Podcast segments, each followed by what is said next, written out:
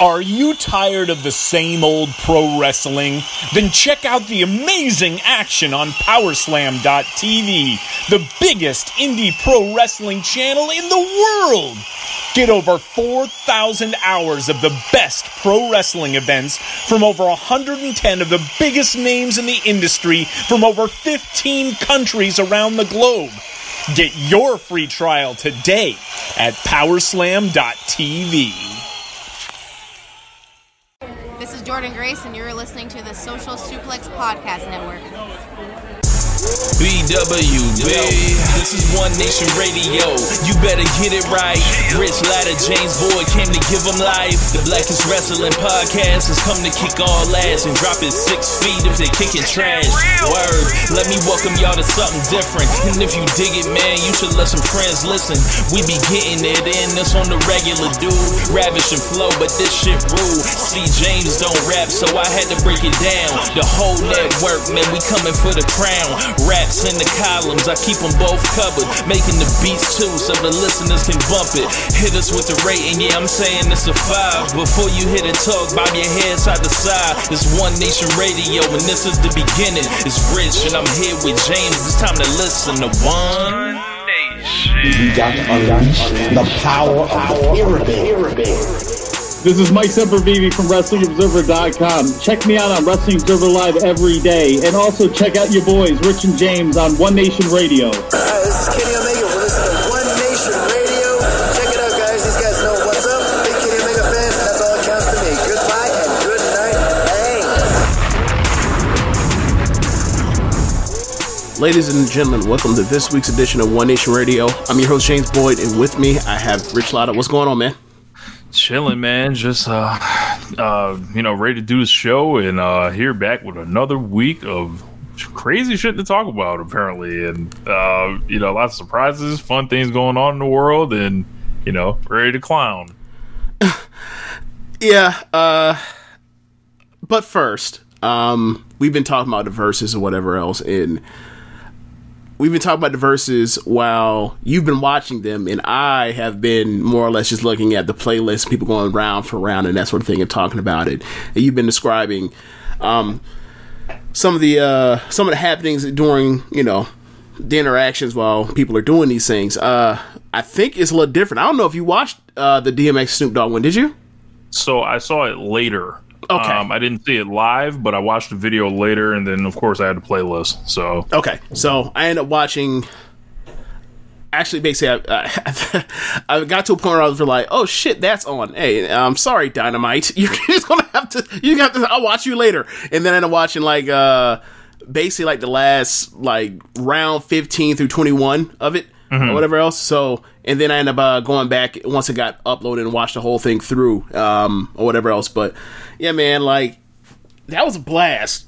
Like I don't know how you know how these other ones, in your opinion, how you know how where you would rank this one over else, but like this was a fucking blast.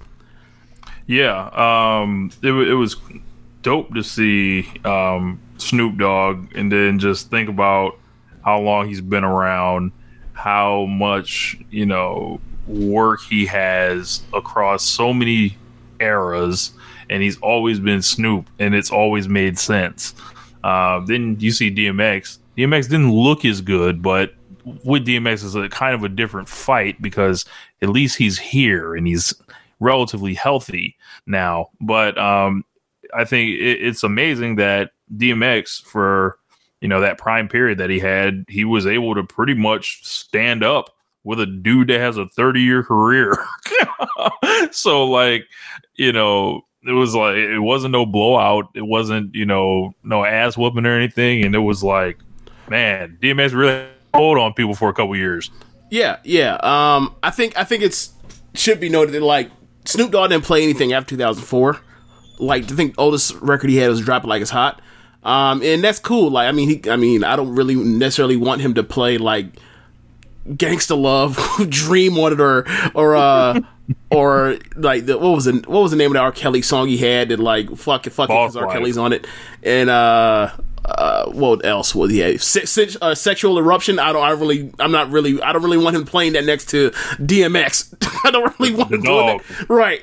Uh. So but yeah, like either anyway, like like I, I remember going through it, just like you know, a lot of these rounds are rounds where it's just like DMX is getting draws with Snoop Dogg, which should be should, which is like really say something to you because like it's Snoop Dogg, um, and a lot of rounds, and he won some rounds, but like a lot of rounds, I just got, felt like a lot of these rounds are. I want to give to DMX, but I don't feel comfortable giving it to him. I'll call him a draw, and then um, and then like some, and I think probably like two or three of them were actual legitimate draws. Um, but at the end, like Snoop Dogg, I feel like he won like anywhere from like 12 to 11 rounds outright but yeah like I, I thought it was but it wasn't like dmx was out here putting out trash like he had bangers and snoop dogg just had other bangers that were of a higher level um but but it wasn't no blood. It was it was close. Like I only think Snoop Dogg won eleven. Like a blood is like, oh, this person won. Like this dude picked up like fourteen books. Like that's a blowout. Um, and I like you know I always appreciate when you know the B sides in here get played like Snoop play like Pump Pump. Um, The shiznit. That's probably like my favorite. You know, like kind of Snoop song. Like just flows crazy. Um, a lot of stuff with, with Hustlers DMX. G's he played too. Like Yeah. I know I know this is your thing. We talk about like this was a great night for the legacy of fill in the blank, and Mm-hmm. this was a great night for the legacy of doggy style. This man played eight tracks off of one album. Look, man, I'm. I, I think it's the most um, influential rap album and copied off of rap album ever. it's it's up there. Like it's funny. I after going through that, and I thought about. it, It's like holy shit. Like Snoop. Like think of the eight tracks on Doggy Style, and then remember it's like the intro. Like it's a thirteen track album, and it's like the intro. There's like the G Funk intro. Uh, so that's like really it's really 10 it's really 10 songs or no, 11 songs on this he played 80 of these motherfuckers against dmx and, and, and survived like that lets you know how cold the uh, doggy style was slash is um i It's funny because I wouldn't have ever like put these two together. I've never thought to just to position them, compare them, Right. anything. Like it, I, I don't know. and, and then you see them together and you see it at like you know Snoop Dogg much like Snoop Dogg always has been like been- has been such a uniting presence amongst the entire world of rap even even in the middle of the East Coast West Coast shit that he, he was a, a, part, a part of you know and helped you know stoke some of the flames with the Source Awards in 94 like it's amazing how many friends from the from the East Coast that he's like, you know, was super friends with for like the last like 25 years going back. Like it's crazy. Yeah.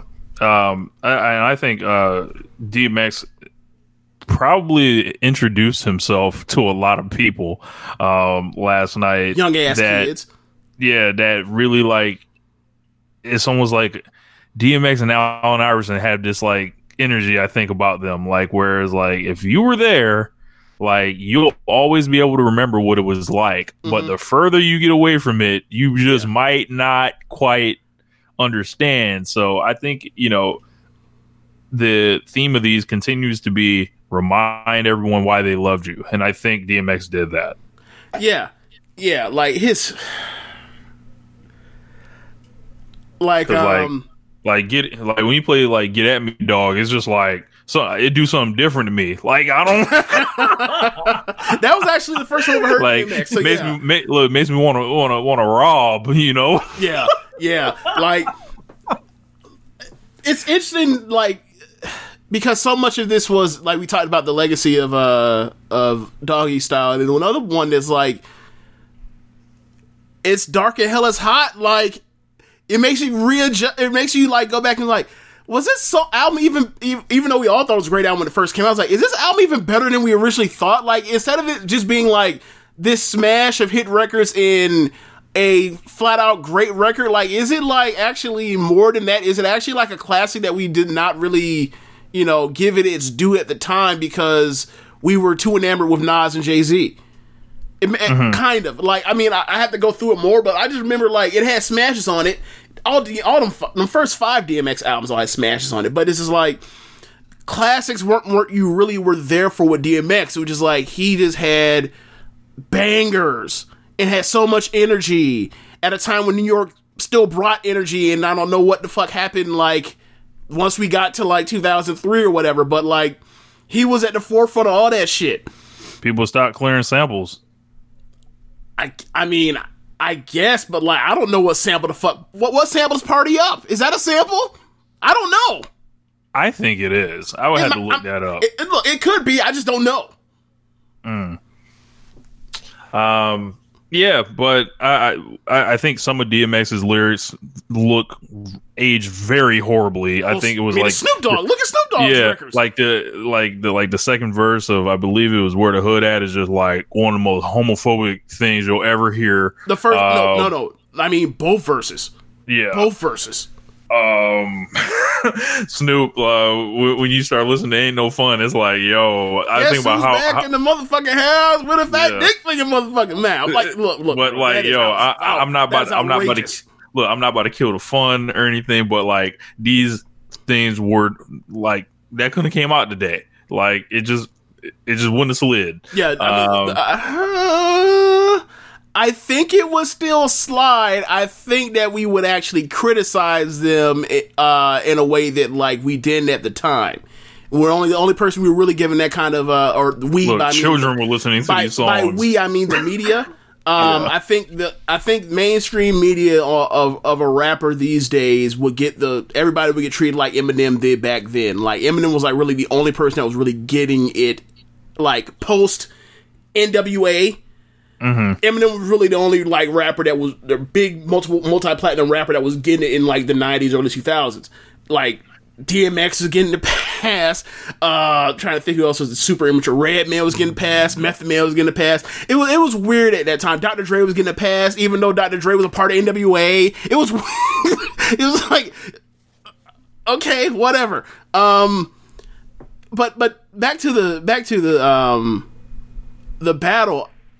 I I don't know about these other ones, but like I've seen some of them where they've done, done some more or less quote unquote performing. I thought this was fun as hell to see like Snoop, you know, uh, the showmanship. I think that's another reason why like I I think in a different setting, dot, or uh, DMX fares even better. But like the showmanship part of it, like like Snoop just outdid him so like so um soundly that it's like you can't It's say like- anything but but DMX lost this it's like if you're Snoop. if you're doing the uh, the the judging of who won. it's like Snoop still performing to this day. Right. So like, and we don't know, you know, what DMX is doing. Right. Literally. like, like it was funny when uh when DMX was uh play uh played um how's it going down in the second half uh.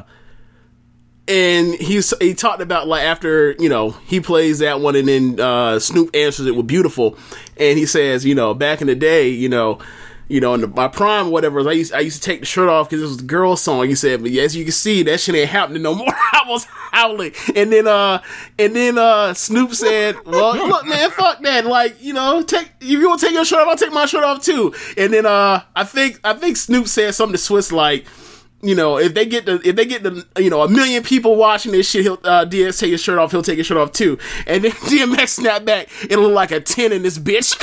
I was howling.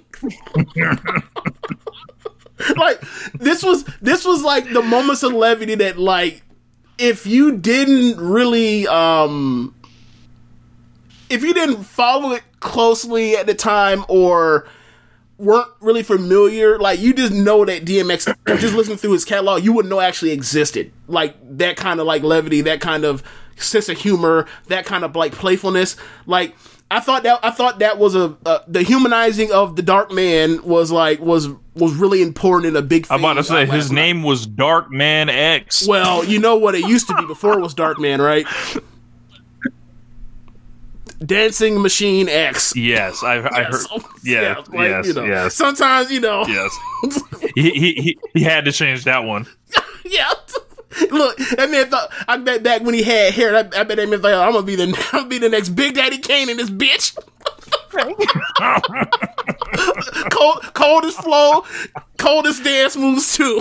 Hey, speaking of Big Daddy Kane, um, I think he was on a show with Fat Joe. Everyone has some type of show now, uh, where they were saying him and Rakim might get to it, and I've been waiting. Huh? Um, let's go Kane.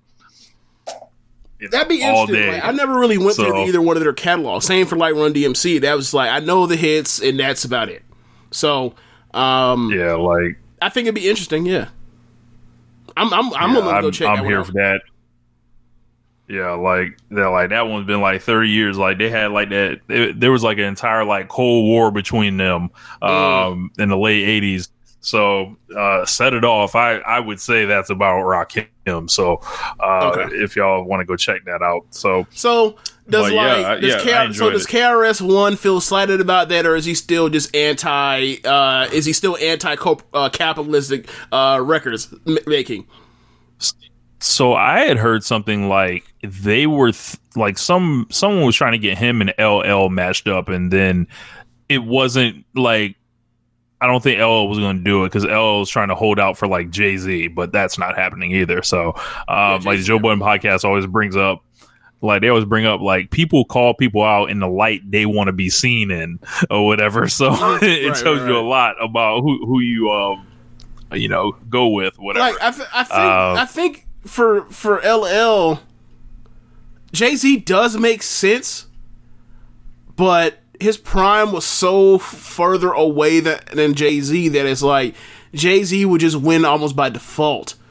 right? because it's like like to be honest like not many people like i mean you look you look at these jay-z concerts doing the beyonce stuff or the justin timberlake stuff he's done um last decade right like he goes he goes and he opens up for justin timberlake and beyonce and like he's not like he's playing some records from like the blueprint or whatever else and like the people in the audience do not know any of the words nor say, should those- they because yeah, those are not Jay Z crowds. right Like, right right like and i'm saying like for somebody to stay around that long like you you like any act like you kind of deal with that and that's why you know we always complain about like the old heads keep coming out with their you know keep coming out with new material or whatever else. And like that's the reason why is because like the older you get like the younger people aren't the younger generations of people aren't going to go back and check out your your discography. So you got to come up with something that like might make might nod their heads or whatever else. And might them want to check something out like this especially if you're like jay-z on a beyonce tour or on a justin timberlake tour you know or, or a you know jay-z in tour when he's really opening for these main events so um when it's LL, that's even worse because his heyday was a decade before Jay Z's. yeah, that could that could get real ugly real be fast. like the actor. right, God. Like the same thing with Ice Cube. You know, like how many people, like how many people under twenty five years old know of Ice Cube as like one of That- the greatest rappers of your- all time, or the actor, comedy actor, dude. Yeah, that I, I think I would rather like like maybe you give KRS one Ice Cube, maybe, um, or you know you give LL Cool J Ice Cube. I think that would be fair. I think Cube's getting them both the fuck out of here, I but think I think they I think that um. Oh, you really? yes, You think Cube would get uh LL out of here? yes, I never really thought about it, but that, but okay, okay. Ice Cube's Is one of my ten it favorite rappers it- of all time. Is it because of, I thought LL was too? no, Okay, but is it because of the NWA discography that's hel- helping bu- buoy him? I mean, how much of the NWA is really helping them? That was one album. Well, I mean, he wrote the whole shit, so yeah. Yeah. What the fuck? or, or, or, or sorry, uh, eighty percent of it or whatever. Yeah. Yeah, he's got dad. He's got, you know, the first three albums. He's got like, you know, We Be Clubbing. He's got like Yeah. Friday songs. He He, can play Lil Jon stuff he wanted to. he, can play that stuff. Like, yeah, uh, I think Q would, would run LL the fuck out of here because like it's only so many of them love songs uh going to ring off because this shit this shit a- don't this shit don't be for the love songs. That's Like- what see like you like you might get a couple out there, but but like the, the, I'm sorry, ladies, y'all's not deciding this one. Look, to be honest, they don't want to be deciding this shit either. It's like, oh, so you want to you want to talk about like you want a little love, and then like the other half of these records, you want to you know say some real meat, real you know misogyny and stuff. No, thank you. Uh, Yeah. so. Uh, but anyway, yeah, I, I mean, they pair well together just on the strength of like 80s rap icons, 80s slash 90s rap icons, turned into actors, became A list, you know, celebrities or A list actors or B list actors, whatever you want to call them. Um, have been, you know, been in the acting scene on TVs and movies for 20 years. You know, it makes sense they parallel, but like I never thought of ever comparing them before. I never, just never did. Maybe you do Will Smith and LL instead. Like, maybe you do that because, like, I think where the cube thing can go horrible for LL, LL. LL has never rapped about something real in his life, like so. yeah, that's yeah, superficial rap. Yeah. Um, what was I gonna say? Um, I think that LL would be more receptive to doing one with, with Will Smith than he would with with Ice Cube. Um, I think that Ice Cube kind of is in that Barkley territory where like he said a he said he has said and done a bunch of stuff and people have let it slide because for one reason or another he's like oh well that's that's that's Ice Cube is fine. So we're like he where like LL if he comes out here and he tries to quote unquote match uh the energy with uh, the Ice Cube pre 94 energy like I think that would fuck up his brand.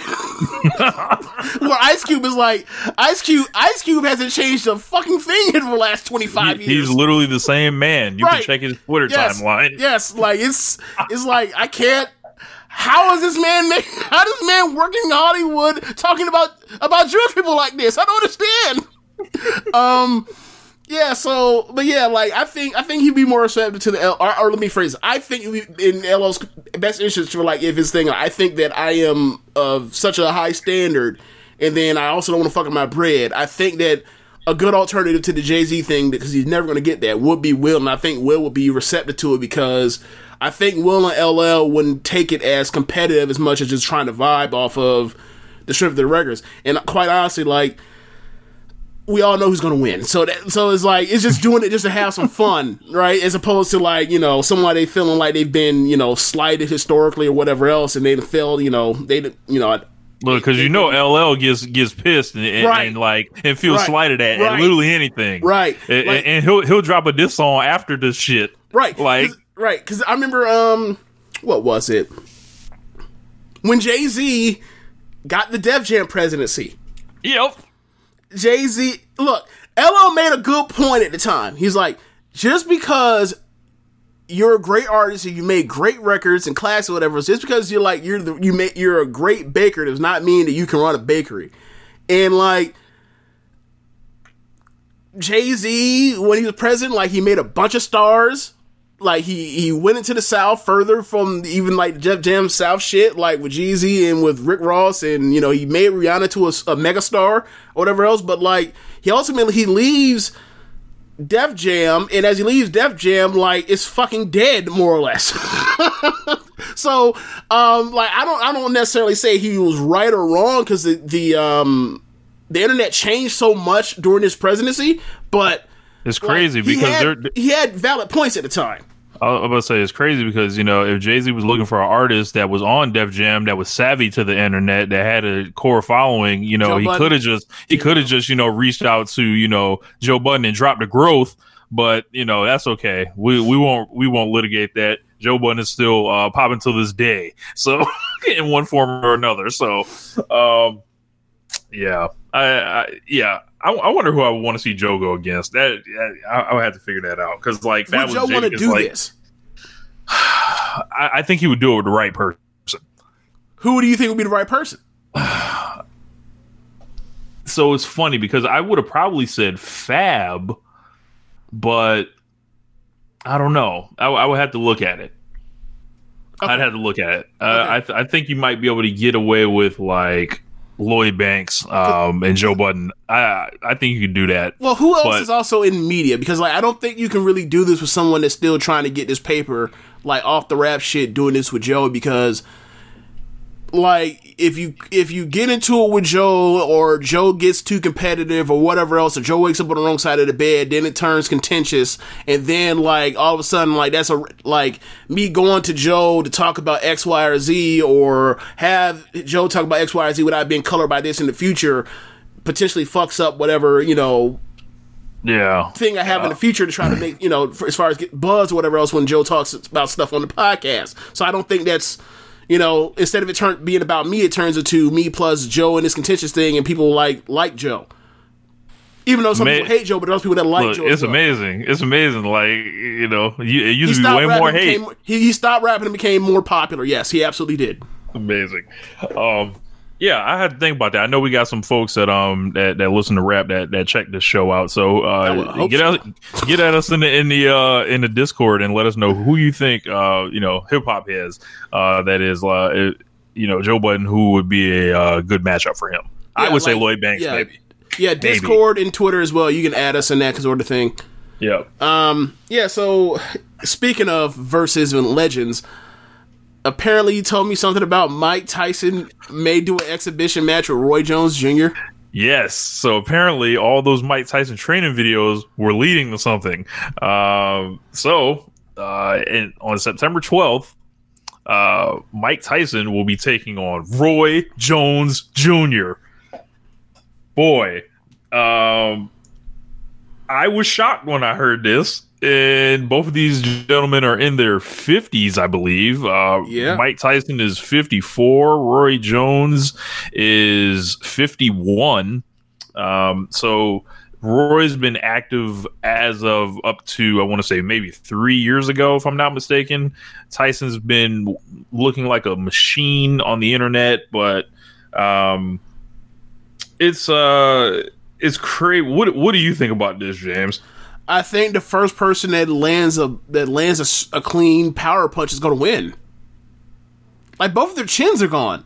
Roy's Roy's chin's been gone since what? 08? Roy's chin's been gone since like Oh, five? 03. 03. Yeah. like all of a sudden, like that man. like where, was, when was the second done. Fight? When was the second Tarver fight? I What year think that was that? like 03 or 04. Okay, well that was that was when his chin was going. We were like, oh god, like the greatest I ever like, like this, like my, like that fight hurt me to my fucking core. I, I Fuck it, say it. I know what you was gonna say. Say it. oh that uh that that uh yeah, like he was a fucking superhero. Like it's like watching Superman die. I was like, what?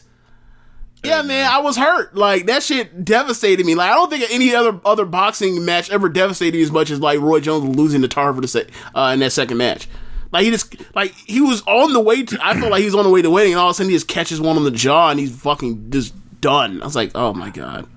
Mike Tyson um, looks like a killer right now, and he looks like he's got plenty of hand speed. He's not going to be coming out here to like, you know, bob and weave with you. He's coming to, you know, get you the fuck out of here. Um, I will be ordering this fight or watching it somehow. Uh, I, they will they will definitely uh, get me, you know, in the building. But you know, while my mind is telling me, um, you know, Tyson, you know, my heart is with Roy. And if you don't remember Roy, Oh god. you know, Get on your feet. Get on your right now. Right now. Jones Jr. Jr. The best pound for pound fighter in the world. Fighter in the world. Whoever don't agree, Whoever don't agree. You know what? I guess y'all must have forgot. Forgot. Forgot. All right. Okay. Or we gonna get the show taken down. Stop. y'all must have forgot. Okay. It's a quick question. How many how many professional athletes that started got that got their money professional athletes first and then decided to delve into rapping? How many of them have more jams than Roy Jones Jr.? Not Deion Sanders. No. Um, God rest his soul. Not Kobe Bryant. No. Um, Is there anybody? I don't know. I, I asked it that way because I don't know. Because it's about re- body head bangers and all Right. that. Shaq. I will put Shaq. I will put Shaq in the in the consideration. You got to put I- Shaq on the list. Yes, you have to put him on the list. Shaq could actually rap for the era. He could. Um, Dame Lillard. Jams or could rap really well. Oh well, well he's got a, he's got some songs, but yeah, he, he can really rap. Okay. Like unquestionably, I think he's the best. Like um, um, you know, or Lonzo. you know, Lonzo's pretty good too. Yeah, I've heard Lonzo. Lonzo got some. Uh, night. I like some of Lonzo's songs. Yeah. Yeah. Uh, was it Super Saiyan was one of the songs, right? Yeah. Yeah, yeah, Yeah. I like that actually. Yeah. Um, Like, isn't it think that- crazy that like you know like because of his dad, like he's totally he's considered like so small of a personality when it's like he's a fucking rapper. what are you talking about? Oh, you, you know he's down to himself. He's quiet. It's like no, his dad sucks all the air out of the room, so you don't even pay attention to the fact that like this kid has some interest outside of even just playing basketball. Well, and you know, unfortunately, the NBA draft hasn't happened yet. But um, as soon as Lamelo Ball goes number one overall, uh, I'm coming back on this podcast and I'm saying Lavar was right the whole time. Has his kids dis- have all of his kids disowned him yet, or just like or just Lonzo? Uh, I don't think he's disowned him. Or I'm, not sorry, let me phrase that. Uh, not as strange. Isn't that's not as similar? Like basically, like there there's a distance that it wasn't there before. Because after after they after you know, Buddy you know, to- stole from them. Yeah, yeah. I, I would have to look into it, but um, you know, LaVar was right. you know, just remember that when, when when one when one son goes number two, another one goes number one, and then if, if they get LiAngelo shot in the league somewhere, okay. Yeah, so I guess it's time to just get to uh, wrestling now, right? Oh shit. Um, I mean, it's not a not a bad thing to move on to rest move on to wrestling. Like I think like this week is probably like one of the best weeks of wrestling this year. Um, True indeed. yeah, uh, I guess we can start with Raw. Um, just quick on Raw. Like, I- Whoa. Just just really quick on Raw. Um, I watched Raw. I got Didn't suckered- expect you to go there, sir. Like, Right, know, right, why, right, why right. would why would you say that line? You know, what, what made you what made you go there with it? He's stupid. Um, You know, I one watched- of the best weeks. Raw. What? there, there's one thing I want to point out, and we can skip past it. Like I watched Raw because I suckered because I knew you know the days like you know this ta- set of tapings was going to be the last Kairi on Raw uh, stuff or whatever else. I, so I was like, you know what, have a match with. I see her, she's gonna have a match with Bayley. I like the match she had with Bayley uh, a few weeks ago. Watch this match and like, oh, so so now you want to have like the great the, the great Kairi Sane matches on TV now as she's out the fucking door. it's like okay, all right. I guess I guess it's a nice send off because you know they don't want to like burn whatever bridge you have with her. Like you know just talk about she's gonna be some type of um Japanese liaison ambassador thing while she I guess you know does a year some of wrestling and then retires or whatever else. Uh, uh, so anyway, like it was a great match. Um, I give it like you know somewhere between three and three quarters or four stars. Um, it's it's sad that like this is like now they learn on the while she's out the door, but um, you know, it is what it is. Uh, she got one on the way out at least, so um. So, but yeah, you can move on to Wednesday She'll, wrestling. she'll be there next week too, right? Yeah, yeah, because uh, it was they were doing they did two weeks of taping, so next week is when they kill her off with like Shayna Baszler or, or Nia Jax or somebody. Yeah, Good God. Yeah. Um, you know, just why, why don't she just show up with the bike? and ride off to the sunset. Well, I don't think I don't think she can ride the bike like over the Pacific to get back to Japan, Rich. But but sure, Just ride away from the performance center like and throw the middle finger up while you're at it. Yeah, look, throw the middle finger up at them. You know, Look, um, I don't think that I will be able. To, look, if I were able to get the company eh, or get the book, I think I could come up with something like that. I don't think that's gonna. I don't think that's gonna make air though. Like what you talking about, I don't think that scenario is gonna make tape. I just don't. yeah, yeah. but um, AEW Dynamite Wednesday, uh, really good show. Uh, liked Yeah. it a lot. Um, it's, it's getting higher reviews than the one um I'm about to give it, but um. It, you know, uh, I'm not the only opinion in the world. You know, a lot of people, you know, else out there, you know, you can check out. But um, y'all here. So uh, we opened up. Uh, it looks like uh, it was with uh, Cody. He was already in the ring, uh, and he was, you know, the pyro had gone off, I believe, and then all of a sudden, uh, We didn't see that. They just showed up with him in the ring. Do you think they blew the pyro off or not? Now, see, I just deleted the copy of DM of uh, of Dynamite that I have. Now you make me want to like go get it again, go get it back, and see if there was smoke in the air. You make me want to go do that. Look, this man, if this man blew off some pyro where it wasn't even going to be seen, just would- just for the feeling, That would be the most pretentious. just, just, oh my god. See you, see you just bring it out of me like you, or not make out of me, but like me and you together, like hey, I just I just asked the question. I just, I just like question. bagging on Cody when like Cody had a good ass match this week, and we still and we still getting him hell.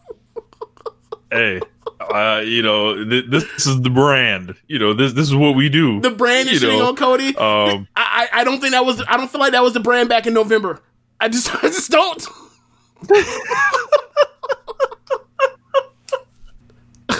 All right, so I guess we can t- finish talking about uh Cody and the TNT o- invitation or whatever the hell he's calling it.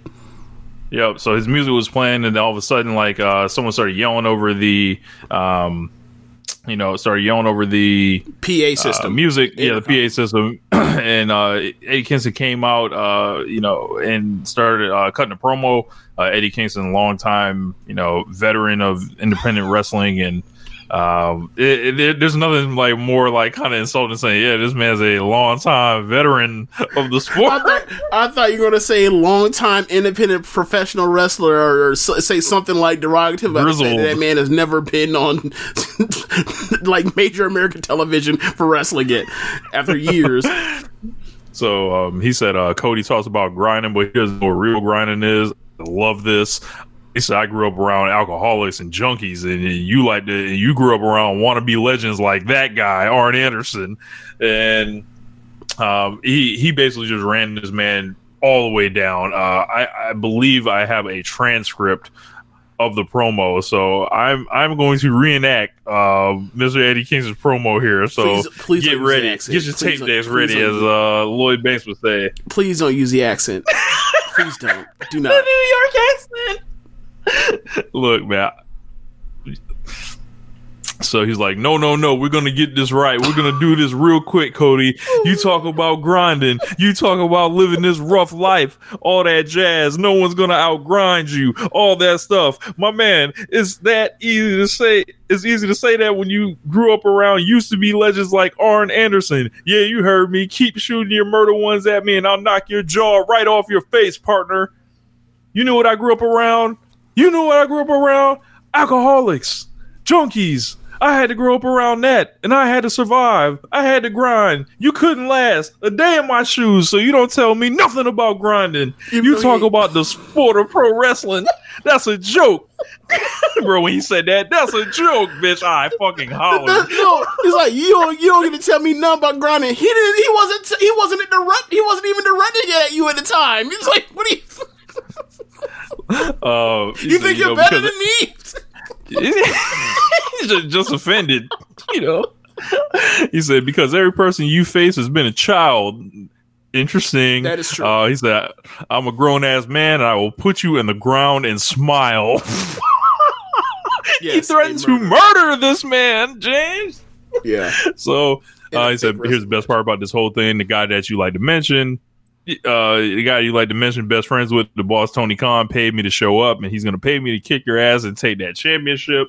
Uh, you know, Arn, I swear, he, uh, on, on my beautiful mother's eyes, if you don't shut up, I'm gouging your eye out. All right. And then he said, you know, Tony said, you know what? If you want to DQ, that's fine by me, but you know, Cody just has to accept. So you have to accept uh, because either you're an egg sucking dog or you're an egg sucking bitch. Oh my God, I said something. So uh, after that, you know, they got to it because Cody wasn't about to just get sized like this. So, um, what did you think of uh, the Eddie Kingston promo? Not mine, his. um, I thought it was a good promo. Uh, I like I said, like the one issue I had with it is like he is responding to something that Cody said when he, he wasn't even like he wasn't even acknowledging Eddie Kingston's existence at the time. It was just like that is all the way whacked out. But um, but yeah, like he brought energy. It was it was cool. Um, obviously he he doesn't get the chance. He didn't get the chance to say all the stuff he normally would say in a promo because you know. Um, he he is def he is definitely uh he definitely fit well on uh on um what do you call it the uh like the mix or not the mix like the uh the beef like the beef uh um DVD. yeah like the beef uh, DVD freestyle era. DVD yeah he would have he would have fit on there if, if he didn't have to rhyme he's definitely one of those That was funny. Um, yeah, I, I saw the reaction. Everyone was going like absolutely nuts for it. I was like, yeah, it was really the promo was really good. Then the match happened, and I thought it was an all right match. Um, you know, it was a brawl. It was like it went about eight minutes or so. Um, Eddie Kingston was dressed in the, the black and yellow like Kawada. Uh, Eddie Kingston whipped Cody with his weight belt, uh, which was interesting because you remember Cody trained to be whooped uh, previously in the year. Yeah, I think that's. I think that was the reason why he did that spot where he where like he gets hit the one time and then he like he fires up and he's he's like his eyes almost bug out of his face and he's furious after he gets hit in the back. I thought I, I thought that might have been a callback to that, but I'm not. Sh- I wasn't sure. Yeah, so um, uh, Kingston exposed Concrete Flory. He tried to do a pile driver, but Cody backdropped him. They traded back some strikes, and uh, Cody like then you know started you know fighting him back, kicking his leg, and then Eddie Kingston like acted like he had this blown out knee, which I thought was legit, but um, apparently I don't think it was. Uh, but he was it he was was the selling like he was. It, it was like he actually had a legit injury. Right. It was the weirdest shit ever. Like, all of it may okay. So I'm, I'm, I am irresponsibly like driving, and then I have it on my phone, and I'm like, I'm at stoplights. I'm looking down, or whatever else, and I'm looking at the action, whatever else. I'm like, damn, they're hitting the shit out of each other. Okay, that's cool. Um, like this is a real big departure from like the typical Cody match. And then all of a sudden, I'm like, well, I look down, I see him grabbing his leg. I'm like, when did he? When did he hurt his leg? So, um, like, I end up picking up watching the last like 40 minutes of um Dynamite before we did the show, and I'm going back over this match. And like, I went back and watched the match. Like, there's no point where anything happened to where like all of a sudden like there's a body part injured, and now like Cody was working over. it. It's just like he randomly decided to grab his leg, and then all of a sudden like Cody decided to start working on the leg like later. Nothing happened. He never he never tweaked it. He never you know got it worked on or a move happened to it, and or he made some mistake and got caught, and the knee got exposed or anything. He just he just randomly decided to grab his leg, and then he worked that into the story. It's like what what what the hell is this?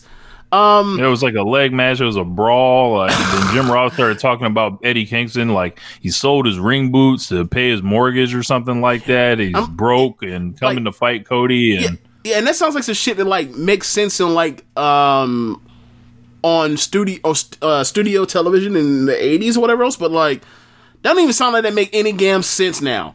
You sold your boots to pay off your mortgage. How? yeah, I Who the fuck is look, buying man. wrestling boots?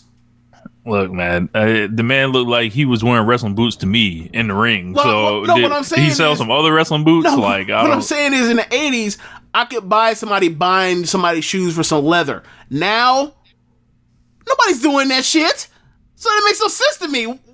Well, uh, collectors' items, you know, fans, you know, we'll, we'll buy anything from people. I, they didn't explain it that way, but yes, that makes sense. That that, that makes more sense. That makes more sense. I, I I will I will give it less criticism now. That's fair. Um, but yeah, they all of a sudden thumbtacks are in the ring, um, and Cody takes the thumbtacks uh, via back suplex. no, no, no. He took a power bomb. Uh oh yeah yeah yeah yeah yeah. Cody tried to give him some type of weird suplex, in Kingston escaped, and then he power bombed him into some, into some uh, thumbtacks. And then eighty, literally eighty seconds later, Kingston was tapping out. What? Yeah. Yeah. Um, submission win for Cody. Another uh, defense. Uh, this one was well received. I think a lot of people were happy to see Eddie Kingston. Uh, I thought it was To a good me- physical ass match, but Yeah. like, I mean, watching it back a second time, the physicality was still there, and that's such a and the surprise and like the energy and, and it's such a departure from what we've seen in these Cody um, matches. Which I'm not saying they're all the same because there have been differences, but like Cody's adding even more variety now with this Kingston match. Um, but story wise, it made no damn sense. Like, how the fuck do you take a, take thumbtacks and then 90 seconds later you're tapping a motherfucker out? Like, the whole entire sequence of that match is powerbomb thumbtacks, get up, get back suplex, no cell, fi- no cell fire up through the suplex, running big boot, slap on your move, slap on your figure four, bridge up. What? Yeah, it went about 11 minutes, so I thought I thought the Young Bucks, Kenny Omega were the ones with no psychology. I mean, you know, I guarantee you, Kenny Omega would, or the Young Bucks would never take thumbtacks and then win ninety or eighty seconds later. I guarantee that would never happen. Am I lying? Would they ever do some shit like that? No. look, yeah, you said it, not me. So, um, but after that, uh, we had um, a little. We we moved on, and um, Jon Moxley came out. Uh, he said he's uh, he was, or he they threw it to a pre-tape. Uh, Mox said he's in a business where everyone uh, is full of it. They prides himself uh, on telling the truth. He said that he promised to tear up Brian Cage's arm. He felt lig- ligaments and tendons popping in his arm, but Taz gets his vote for manager of the year for throwing in the towel. He was disappointed that he didn't pop uh, Cage's bicep like a water balloon, but next time he won't let go. So after that, MJF cut a promo, another one really good. Uh, he introduced Griff Garrison as Jungle Man. Griff Garrison has been on BT and a running gag. Everybody thinks he's Jungle Boy. Um, he, MJF did kind of an entertaining squash where he uh, was talking on the mic during the squash. A couple good suplexes. I think they should have had Griff Garrison ultimately not like um, you know acquiesce to MJF's demands, like and just have MJF just beat the fuck out of him. But the fact that he would never like, like say what MJF was trying to say actually would kind of give him some, but they didn't do that. I have nothing to add. Uh, It was Yep. there. So yeah, uh, Tony Schiavone uh, was with Rebel backstage. Uh, Britt Baker was back there. She un- interviewed or unveiled her fourth rule for being a role model, which is to never count out the role model. She said she was poised to make a great comeback like Michael Jordan did with the Wizards, and then uh, Tony Schiavone was like, "Nah, that's." That's not the one that Right. you want to do the comeback for, and then uh, she cut him off and was like, basically, don't you correct me, or and then Rebel was in there, and she said she's on the comeback trail at All Out. Uh, she now has Michael Jordan twenty three shirts out for sale, or Right. Dr. Britt Baker twenty three shirts. Right. Like she's like, shut up, Schiavone. She goes anyway and looks at that camera. I'm Michael Jordan. I was like, what? This, is, this is ridiculous. Yep. Bro. and I don't mean like ridiculous like, oh, it's terrible. I mean ridiculous and like, this is so absurd and, and like it's such good heat because it's so absurd. it's like, wait, So- what? Like, like Michael Jordan, Jeffrey. you mean Michael B. Jordan? Like, what, like, why are you even bringing up Michael Jordan right now? What? What does that have to do with anything right now, Britt? just, just, just throwing that out there just to fuck with you. All right, fine. Yeah. so Taz and Brian Cage came out. Um, he said that T- uh, Cage had a difficult week. He said Moxley put a badass armbar on Cage, and Taz made a business decision to throw in the towel for Cage. Uh, he said he will never be in a position uh, to where Cage needs to throw in the towel or Taz needs to throw in the towel again. Taz said Cage isn't wired to tap, and he's the FTW champion because he has an FTW mindset. Then Darby Allin's music hit, and all of a sudden, a man with shoes that had no back on them Right. came out and laid Darby Allin the fuck out. Uh, so, uh, Team Taz, as they're being called, uh, uh, Ricky Starks and Brian Cage, they formed a night earlier on AEW Dark, and this was like, you know, Ricky Starks came in and fucked him up, KO'd this man. I heard uh, Darby got concussed Mm. but on that top rope. But I heard he's fine. So um, Cage then hit uh, Darby Allin with a power bomb on the stage and another one in the ring. Um, Ricky Starks uh, basically was, was you know holding him up after that, but Mox ran in with the barbed wire baseball bat. Cage and Starks bounced, and uh, they basically, you know, they, they said, yeah, that remember Darby saved Mox last week, so their little, you know, uh, bromance continues. uh, so, what do, what do you think of the Cage and Starks team? Because, uh, so a little bit of background, like ever since Ricky Starks has showed up on Dark, Taz has been very complimentary to him on commentary. He would walk over uh, and basically salute Taz, and he'd be like, "Yo," be like, "You know, I like that guy," and stuff like that. And basically, Excalibur would be like, "What the fuck's going on?" Um, I, I think it's more of a, I have to see them together to kind of get actually, you know, know what I know if I like it or not. Um, they're two talented guys, so I mean, like just the fact they're putting those two together with Taz, like I'm cool with it off off that. But like, I want to see what their chemistry is together in the ring. Gotcha. So um, I guess Ricky starts to do the working, and then Brian Cage will do the moves. oh my god! you do So, the work, I'll do the Uh, moves. um, after that.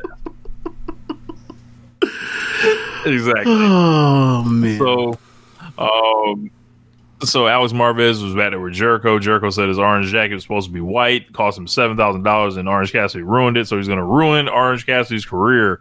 He then cut a promo on Jurassic Express. He said Marco's Marko Stunt has a bulbous head, and that Luchasaurus isn't really a dinosaur.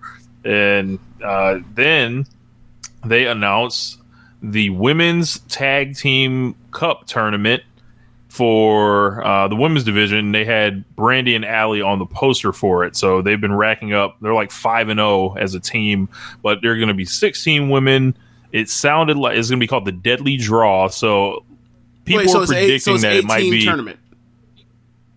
What's up? It's an 18 tournament. eight team tournament. Okay, yeah, okay. sixteen women. So I'm assuming they're going to be bringing in outsiders. Um, who are some outsiders that you would like to see uh, come in?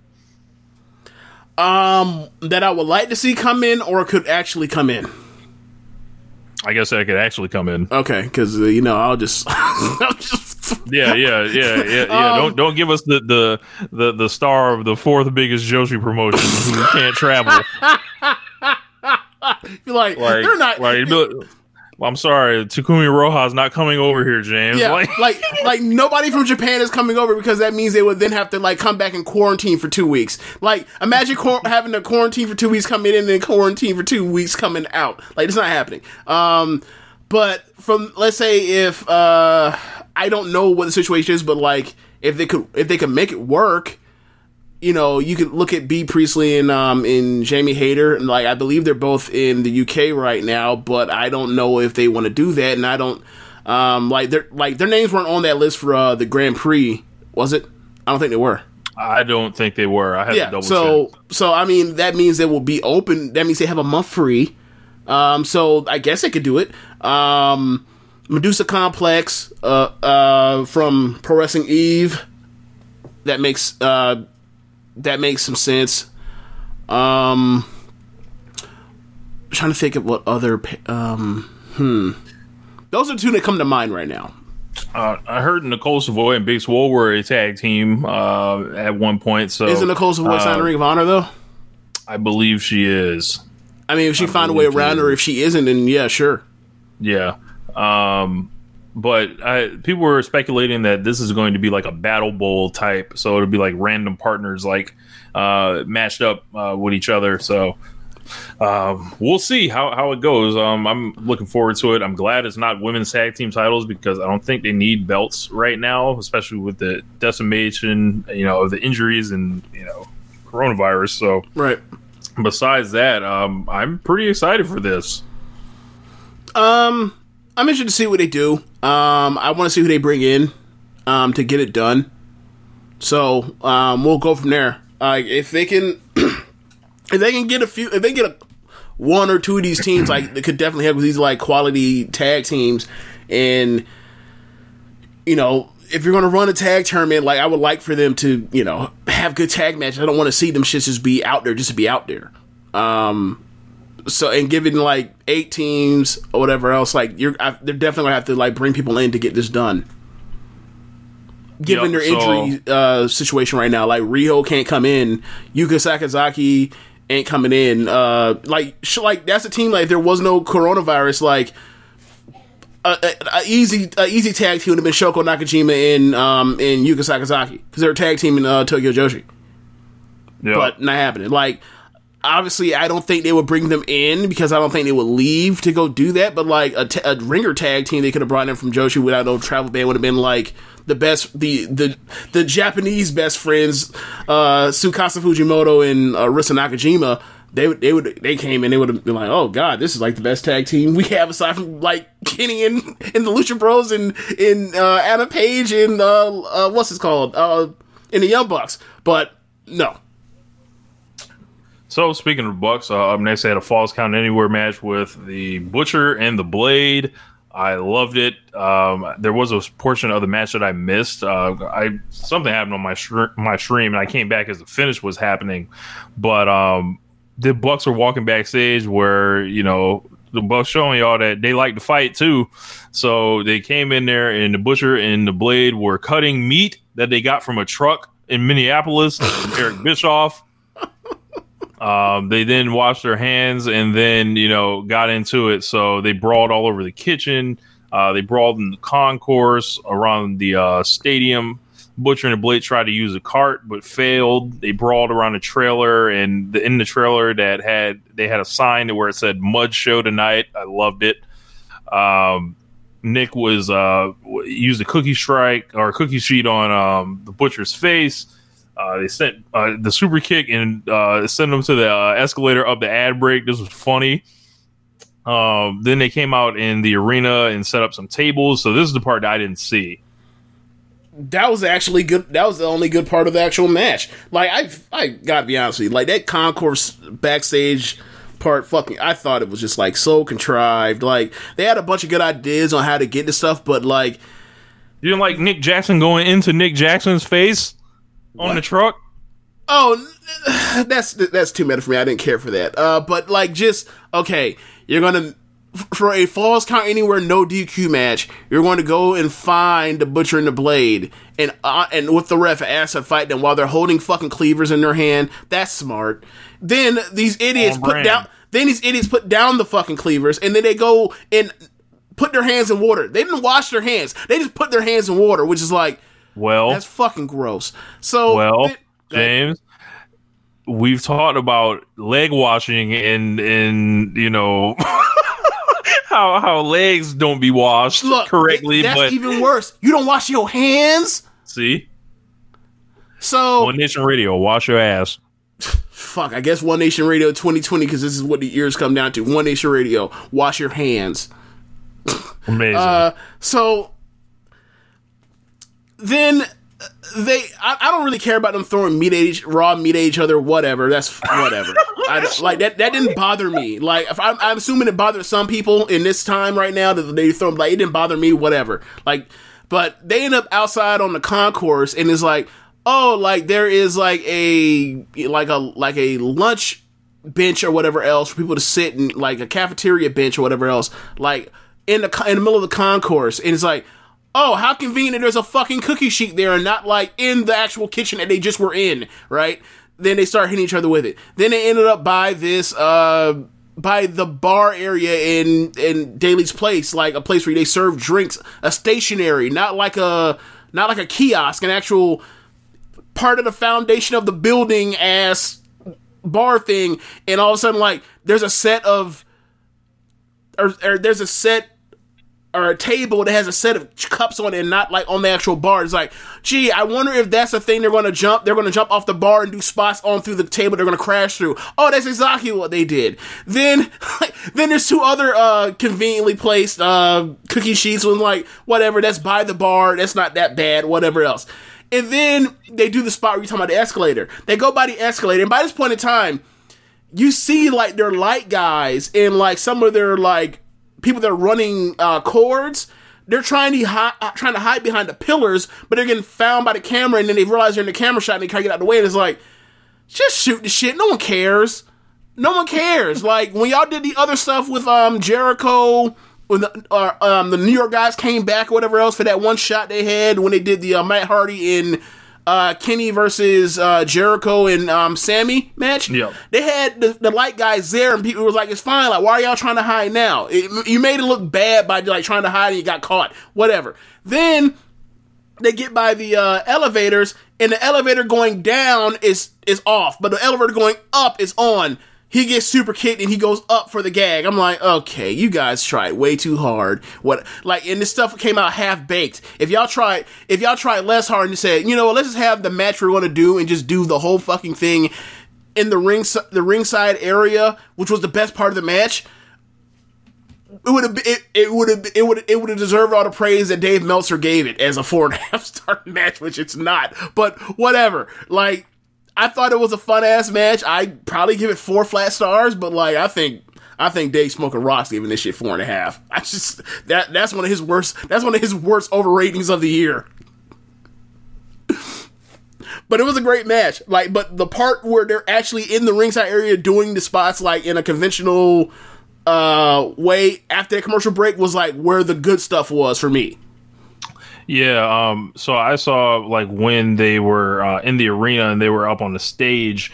Uh, they did the uh, power bomb. Uh, the Butcher and the Blade did a power bomb neckbreaker combo uh, on Matt, and then Nick Nick made the save. Then the Bucks hit the BTE trigger, and they put the uh, Butcher and the Blade on alternate tables. And then you know the big gift spot of Matt and Nick both jumping off the tunnels, um, and the Bucks hit the simultaneous pins. Uh, this match was excellent. Did excellent in the ratings. They were over a million viewers uh, average at this time. So um, I thought Butcher and the Blade were awesome in this, and they continue to just get get over every week. I don't know about the Like- blade. The blade. Well, first off, the blade almost broke his fucking tailbone, or maybe he Nah, did. fucks with the Blade. Did you see that spot? yeah, I guess he missed the table. He he put one of the young bucks on a table that was leaned against the ground and the uh, rail at like a forty five degree angle. And he went to do like a over the top rope flip dive through the table because one of the young bucks was supposed to move. And he hit neither young buck nor table and just landed ass first on the ground. I'm like, oh my god, like that had to be so painful. Like I imagine, like in certain circumstances, like that can end a career. It could, but he's in excellent condition. Uh, even better than when he showed up, um, like originally. And uh, with Butcher and the Blade, like when they first showed up, it was like people were laughing like it was some Dark Order shit. But like these dudes credible Because he was dressed They're like a big. gimp. Yeah, Like the blade was dressed like a gimp. yeah. Like these dudes now are like. So ever since they started wearing that all white, like I think you know they found something. Like and you know I've been in on, on the butcher from the beginning, so um, yeah, I, I definitely like this uh, a lot. And the Bucks like add another you know awesome match to you know what they got going on, as well as you know a million viewers. You know, so uh, and, and this show overall was a uh, was a killer rating show. Was this like the first time the Young Bucks ever like drew it, ever popped a number? Because it feels like it is. I would have to research that because I feel like it's not. Okay. Because it seems like when people talk about like the number, people that do numbers is always like Orange Cassidy, Jericho, uh, Moxley, Cody, Kenny. Like i you almost never hear about the Young Bucks in that situation. So after that, we got Alex Marvez, who's backstage with Jake Roberts and Lance Archer. Uh, Marvez asked why Archer didn't appear at Fight for the Fallen, and then Lance Archer started throwing people through the roof, Literally. literally raising the roof on you boys out here. Um, and he threw another man into the trash can. So he said, when he's good and ready, everyone dies. They stole that from they stole that from NXT, throwing people in trash.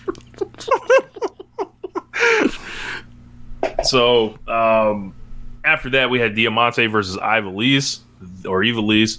These two were beating the shit out of each other at the beginning Yep. of this match. yep. What would you uh, think about this one? Yeah, um chops galore.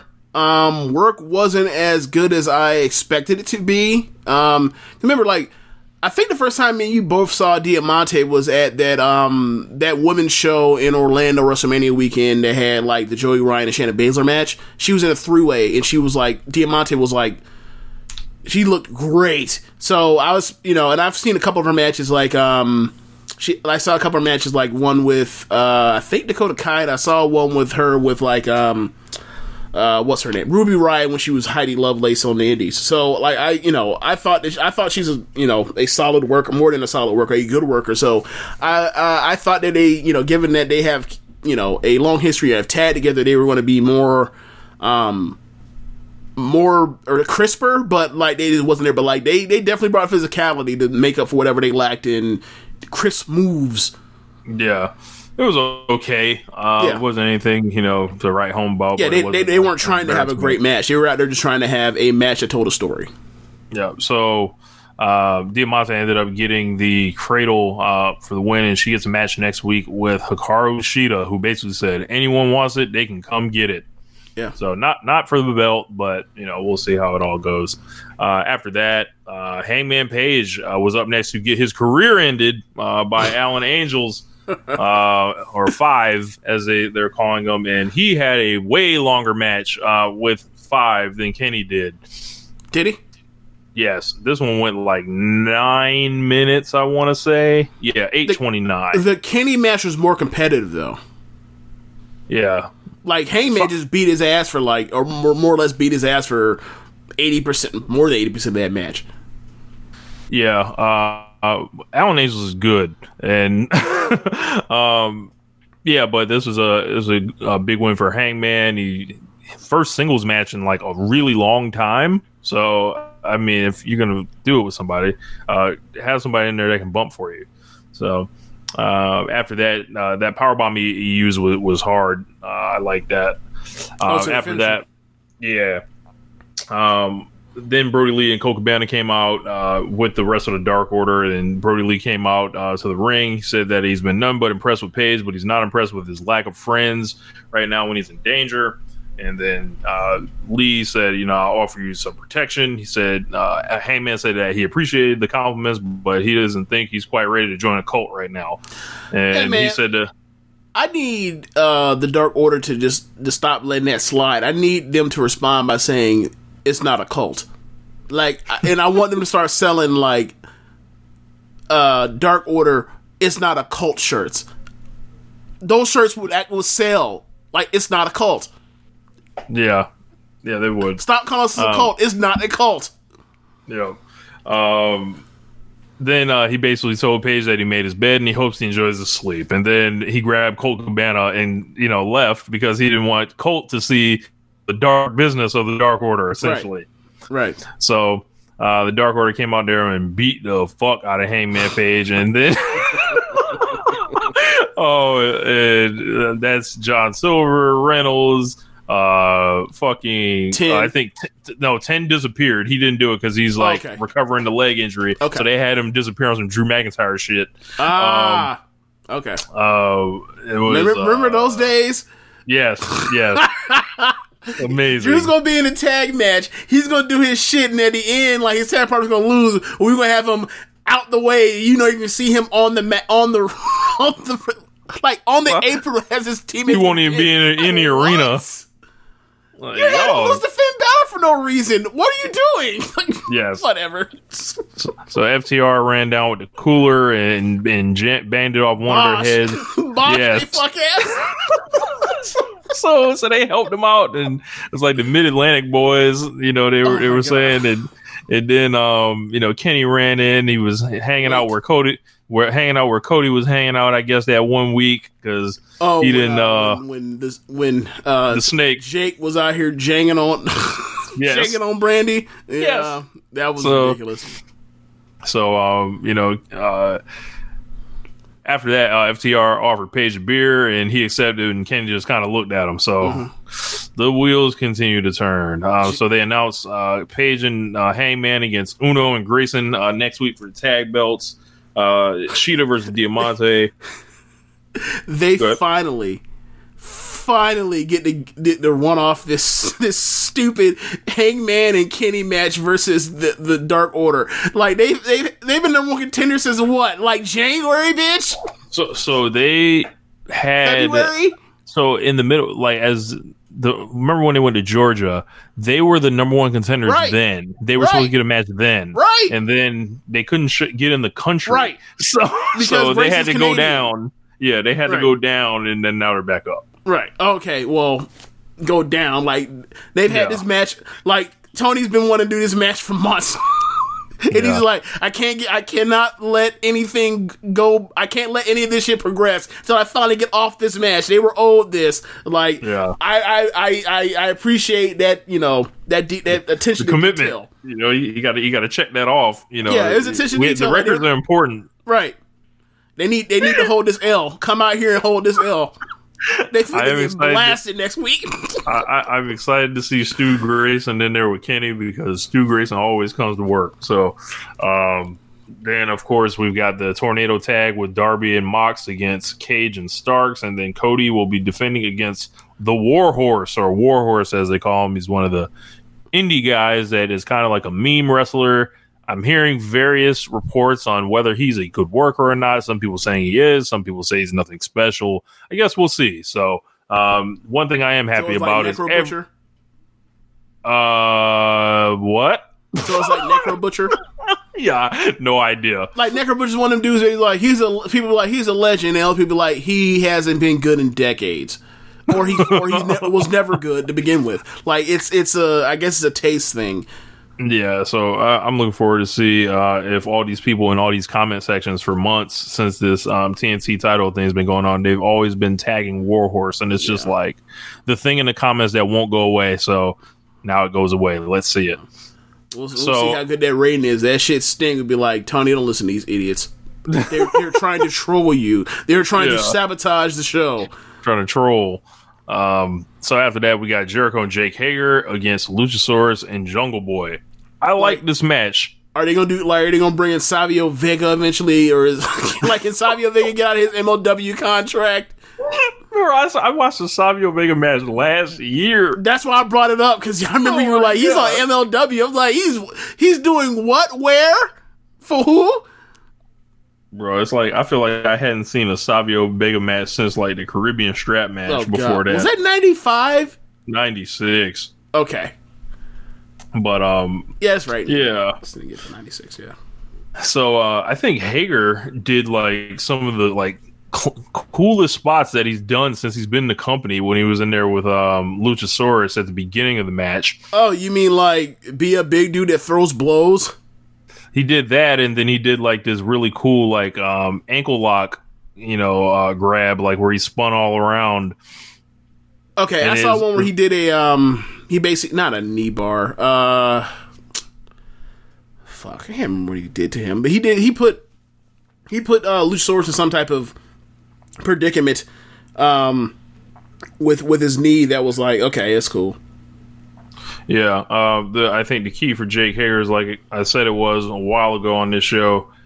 Don't let him wrestle people from WWE and make him wrestle other people.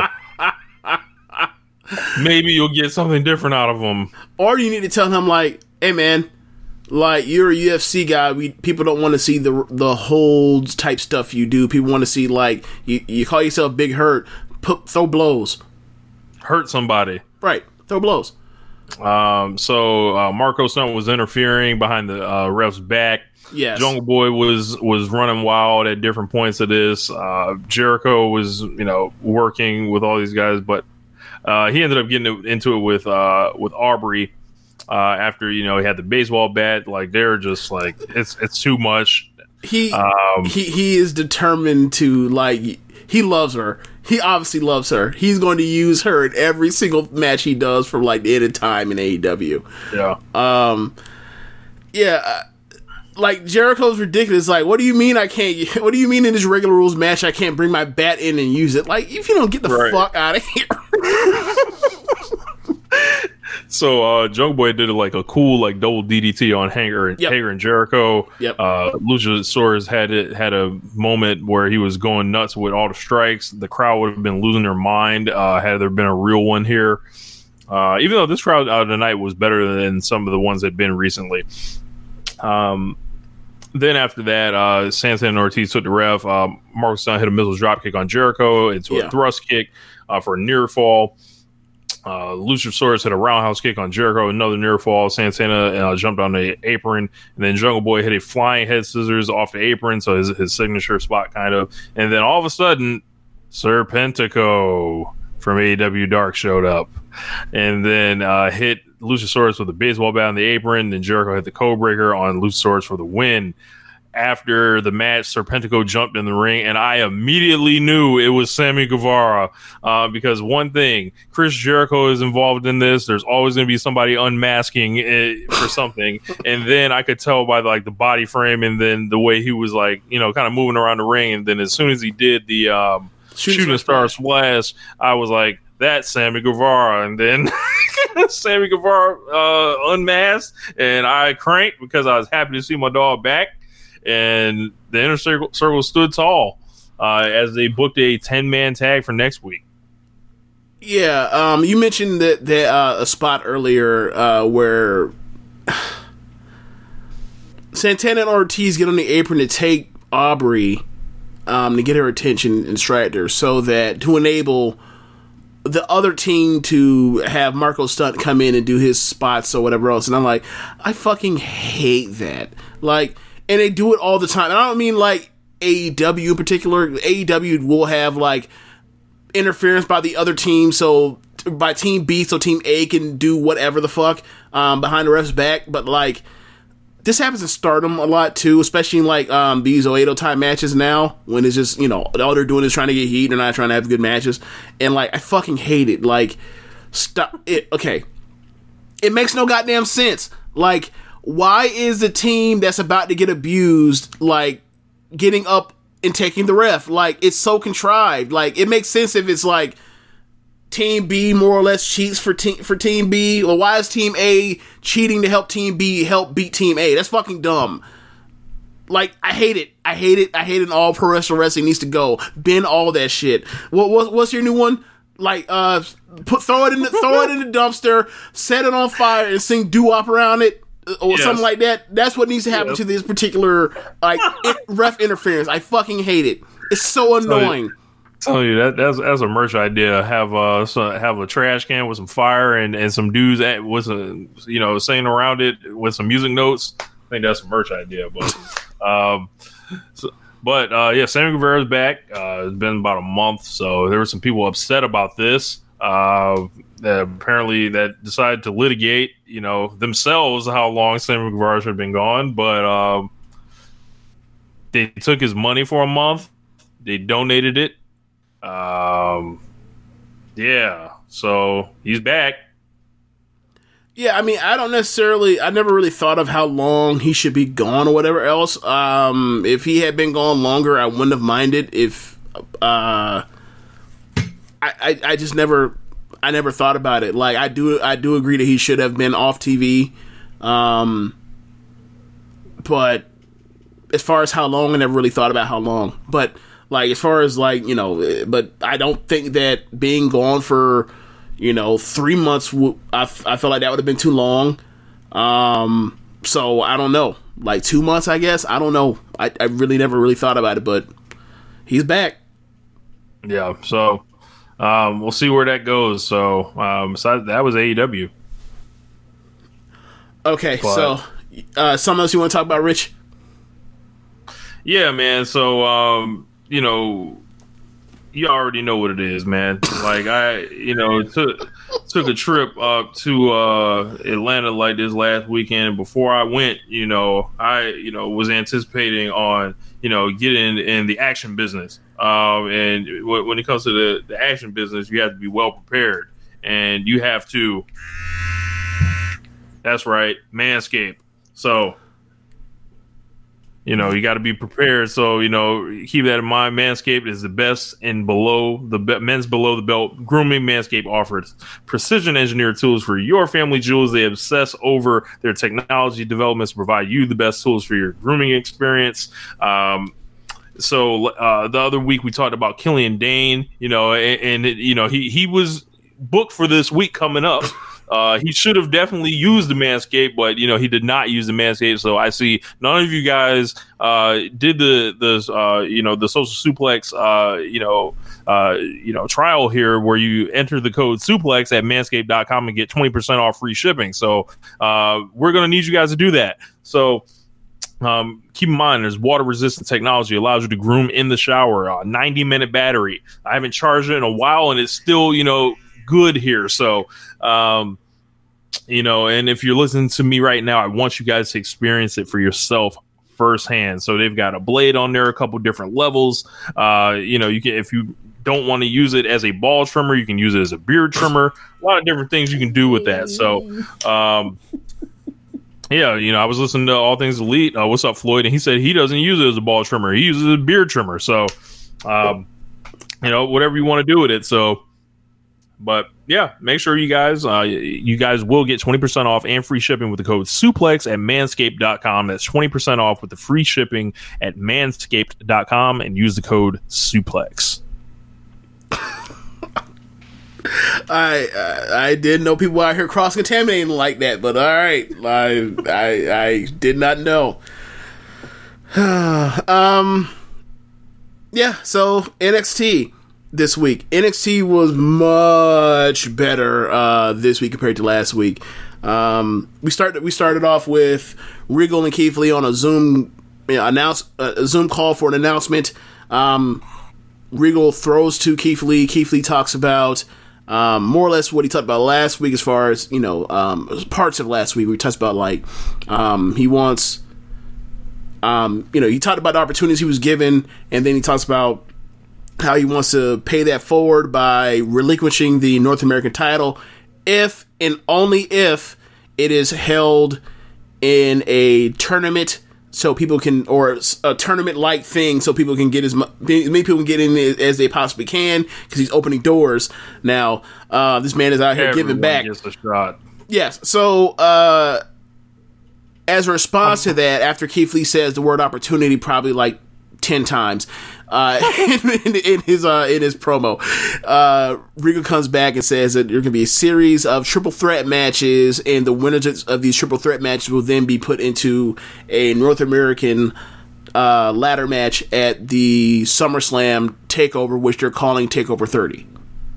So, how many ladder matches has NXT done in the last three months Three or months. four months? ladder matches.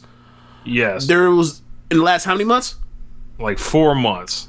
The one that I remember was the uh, number one contendership women's match. Uh, the Io one coming uh, coming back, or she didn't. She she came back by winning the last person qualifier, and then she ended up winning the thing. That's what that would have happened at, if not for coronavirus, would have happened at the WrestleMania Takeover. I feel like there's been more. Like they've run these into the ground recently. Ladder match. Go ahead and look it up because I, don't- I that's the only one I really remember. to- like I'm gonna have to they they done up. cage matches to death. That's this might be what you're thinking of, or not to death, Uh, but a lot. because they did um trying to remember there was a number one contender one for io Yep. after The one Like- before that that I remember was one when it was Io versus um, Mia going into who had the, the coin flip advantage um, going into women's war games where, where Mia fucking died twice. i remember Um, that one yeah So those are the two that I remember. so there's uh the Oh, WrestleMania there was one, also the there's WrestleMania io the- one There's also the uh, Takeover 25 tag team ladder match that the Yeah. Street Profits won, where they like basically all the teams had to murder uh, uh, Gunner because he kept interfering in the match. But those are the three that I remember from last year. yeah There I- might be more, but those are the three I remember. yeah so there's a there was the number one contender one for io there was the one at wrestlemania then there's one coming up here for the north american belt so um i don't know i think keith lee relinquishing the belt after two weeks is lame um I guess as easy as it came together, I guess you break it apart. So because it's not like they built up to um, him having both belts. So, No, but the thing, no, but no, no, no, Rich, you're, you're, you know, the, the first part of what you said is what you should be on because while I do think it's cumbersome to have to uh to have somebody Like- be the double champion, It just doesn't mean you, shit. you are the people that put yourself in a situation to do this. You could have had him lose somebody three months ago or whatever, or at WrestleMania weekend to I don't know uh, who did he wrestle at, at uh, WrestleMania weekend. I think Uh, they skipped that because he was doing all the matches with Dijak, and then he wasn't in that cycle. no, no, no. That was no. That was after that. Remember, like the the Dijak, the last or the the takeover Dijak match was February. They did one more after that, right? Yeah, but that was like last week. I thought they did one before that because, like, 'cause I remember no, it was they like fought- some no, no, like it was y'all uh, no, niggas just no, no, had it was a triple, match. no, no, it was a triple threat match. It was a triple threat Okay. match plus with uh plus with Damian Priest. That was a, that was his uh, WrestleMania Takeover match. Gotcha. Yeah, That's right. So like Damian Priest should have pinned Dijak at that match. He should have had no belt, and he should have came after uh uh your boy. Yeah, But they didn't do it like that because they've been hot shotting. Yeah, Like this is all Like- of their own making. Like it just means nothing. Like it, they did like I don't know. I I, think it's lame. Like Like and then uh, right. just now, Right. Yeah, Like, I understand, like, from a character perspective, like, he double title, and then, like, he, they made it to where they made, say that made it that it was his decision as opposed to what really happened, which is like, oh shit, we we we we've, we've booked Ultimate Warrior to win a WrestleMania six. Now we got to have him come off the Intercontinental belt. That's what Yeah. happened. Yeah. Like, they put a nice spin on it, but like, I know what the fuck happened here. Um, so kayfabe wise, it's fine. From the looking at like the direction of the promotion, is like it's more sh- you trying to fill time after you've shotgun a situation to death, and like you and whatever. Like we'll see. Like that triple threat match they had um, on this show was fucking awesome, but it's like. I, I would like it for like your wrestlers not to bail out your booking because you've booked so desperately. Um, so, um, so yeah, I mentioned uh, series of triple threat matches. The winners will then be put into uh, a ladder match at WrestleMania at the Summer, SummerSlam uh, Takeover. We're calling it uh, Takeover 30. Um, so then we get Lumis versus Dain. It was just a match, like lots of Lumis gimmick stuff throughout the first two thirds of the match. Then um, Lumis hit a front flip senton off the top rope. He hit his sit out uh, slam and then his front facing choke for the win. Uh, and Dain didn't tap out; he passed out, which is like you, you got to protect Dain as a as a tough guy, character guy. Like, who gives a shit? Just have him tap out, whatever. Uh, then we get a Dakota video. She recaps laying out um, Io with a big boot after uh, Io beat Tegan last week uh, in that title match, and then uh, Dakota tells Io to bring the title uh, with her once Io once uh, Io gets the taste back in her mouth from back to her mouth after that big boot. Um, we got a backstage interview from Roddy. He says stuff like uh, it's kind of weird, like basically like goofy shit's been going on and things are kind of weird right now because like Undisputed doesn't have any belts. Like like the status quo has been under has been uh been changed and I don't like it here. It feels weird. Uh, so then Bronson Reed interrupts quickly and then Gargano quickly interrupts him and long story short, they basically just call each other different versions of Goofy. It's just a pointless interview. Um, we get Breeze second match. Breezango versus Ever Rise Rich. Turn the channel. This will win the ratings war. Anyway, Bree, uh, Breezango, they're both Dressing up like the fucking Yes, they're both Mountie dressed- what is it with NXT? nineteen. What is it with NXT motherfuckers dressing up as Mountie? Like Velveteen did it at uh, Takeover uh, New York.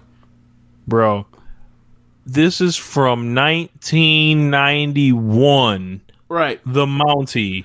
right. Who the fuck is this for? Oh, the old base. audience. right? The Nice old, the old audience. Yeah, you had it. You had it in the bag. Anyway, so, uh, so the match starts with Breeze. Uh, qu- quickly shines. It gets cut off. Fandango gets a hot tag and he clears out the ring. Fandango then gets on the second turnbuckle of uh. Uh, from the apron, he puts back on his Mountie hat and then does a salute pose and slowly falls off the turnbuckle. Like, remember the old Ryback rules fall? Like it was like that. Yes, it was like that, except with a with I a saw a salute. gif. Okay, okay. Yeah, it lands right on both Everrises.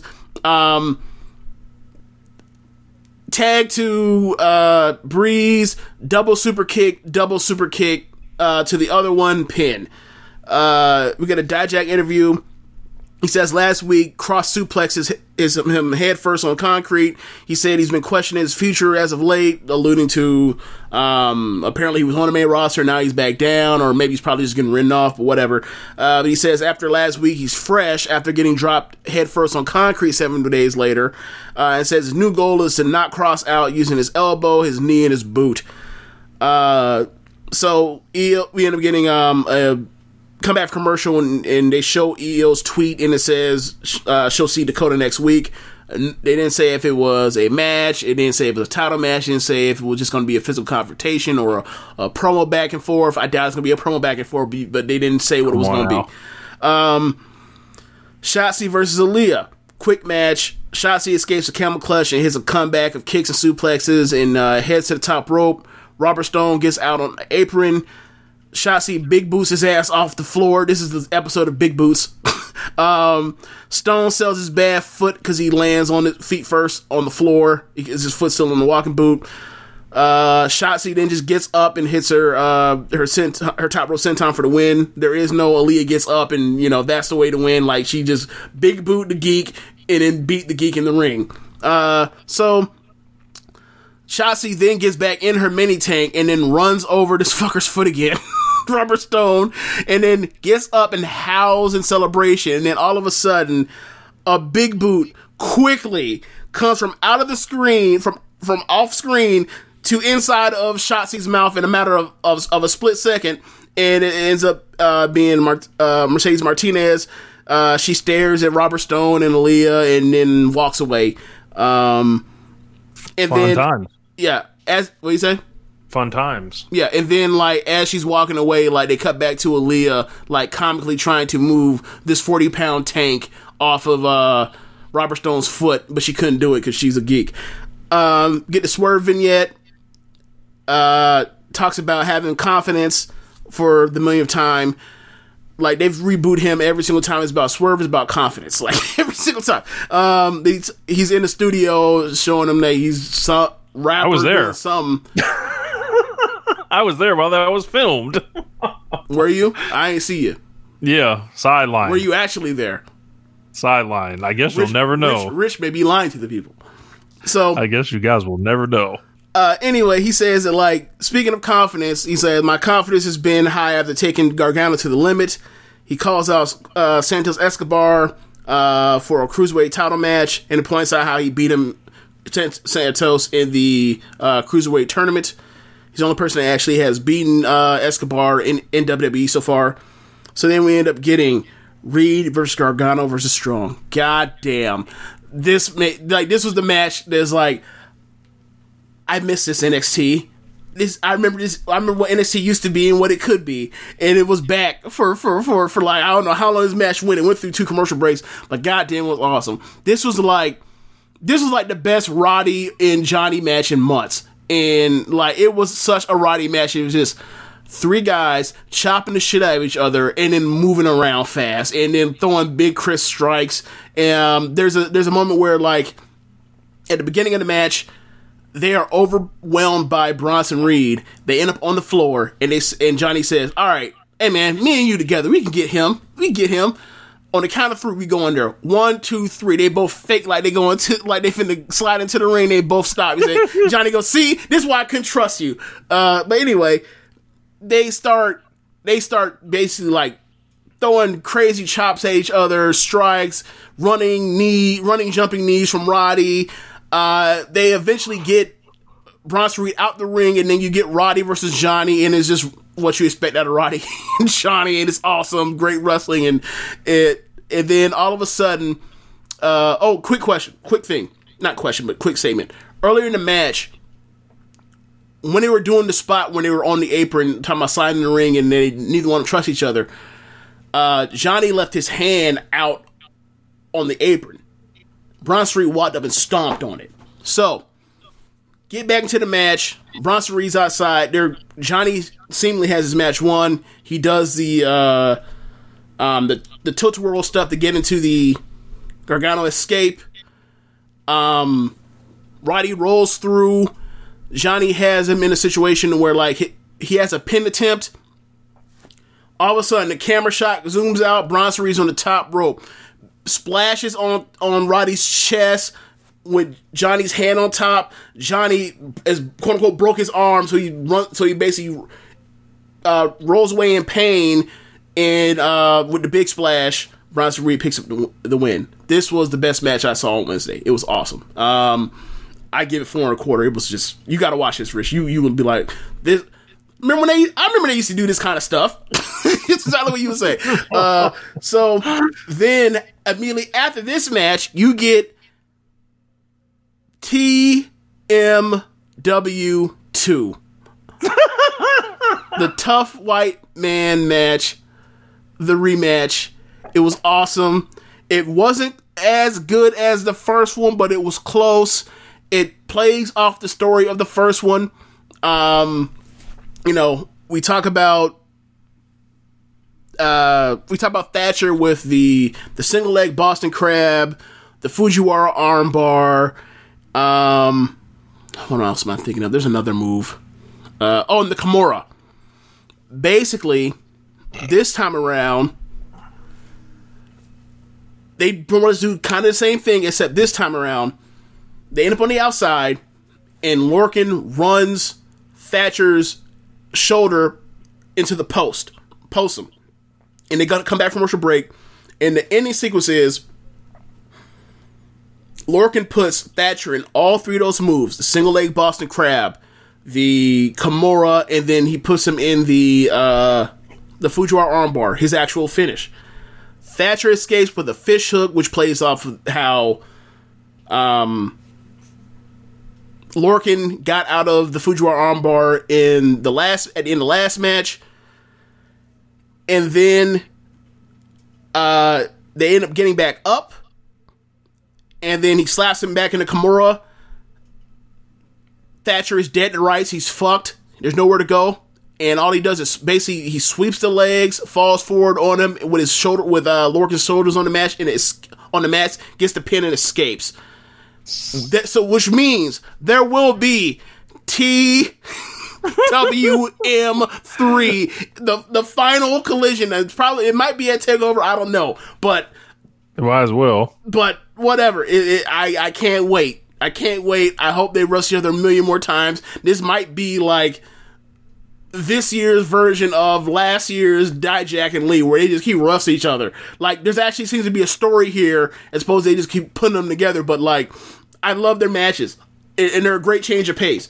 Um, so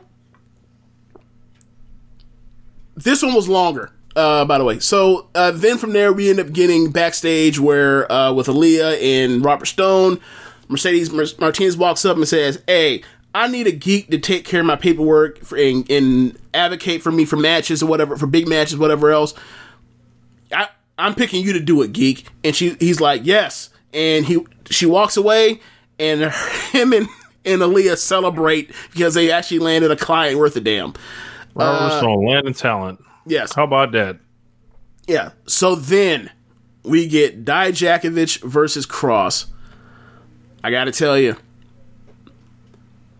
if Kross sells like this and supposed in, in like his matches with big guys, his match with big guys and his matches with uh his match with Ciampa are totally different. One was squash, one is big dudes throwing strikes and suplexes and selling and not selling and firing up like Kross would be perfect for the B block, Rich. Perfect for the B block in this in this element. Like him and Dijak just did number strike to strike.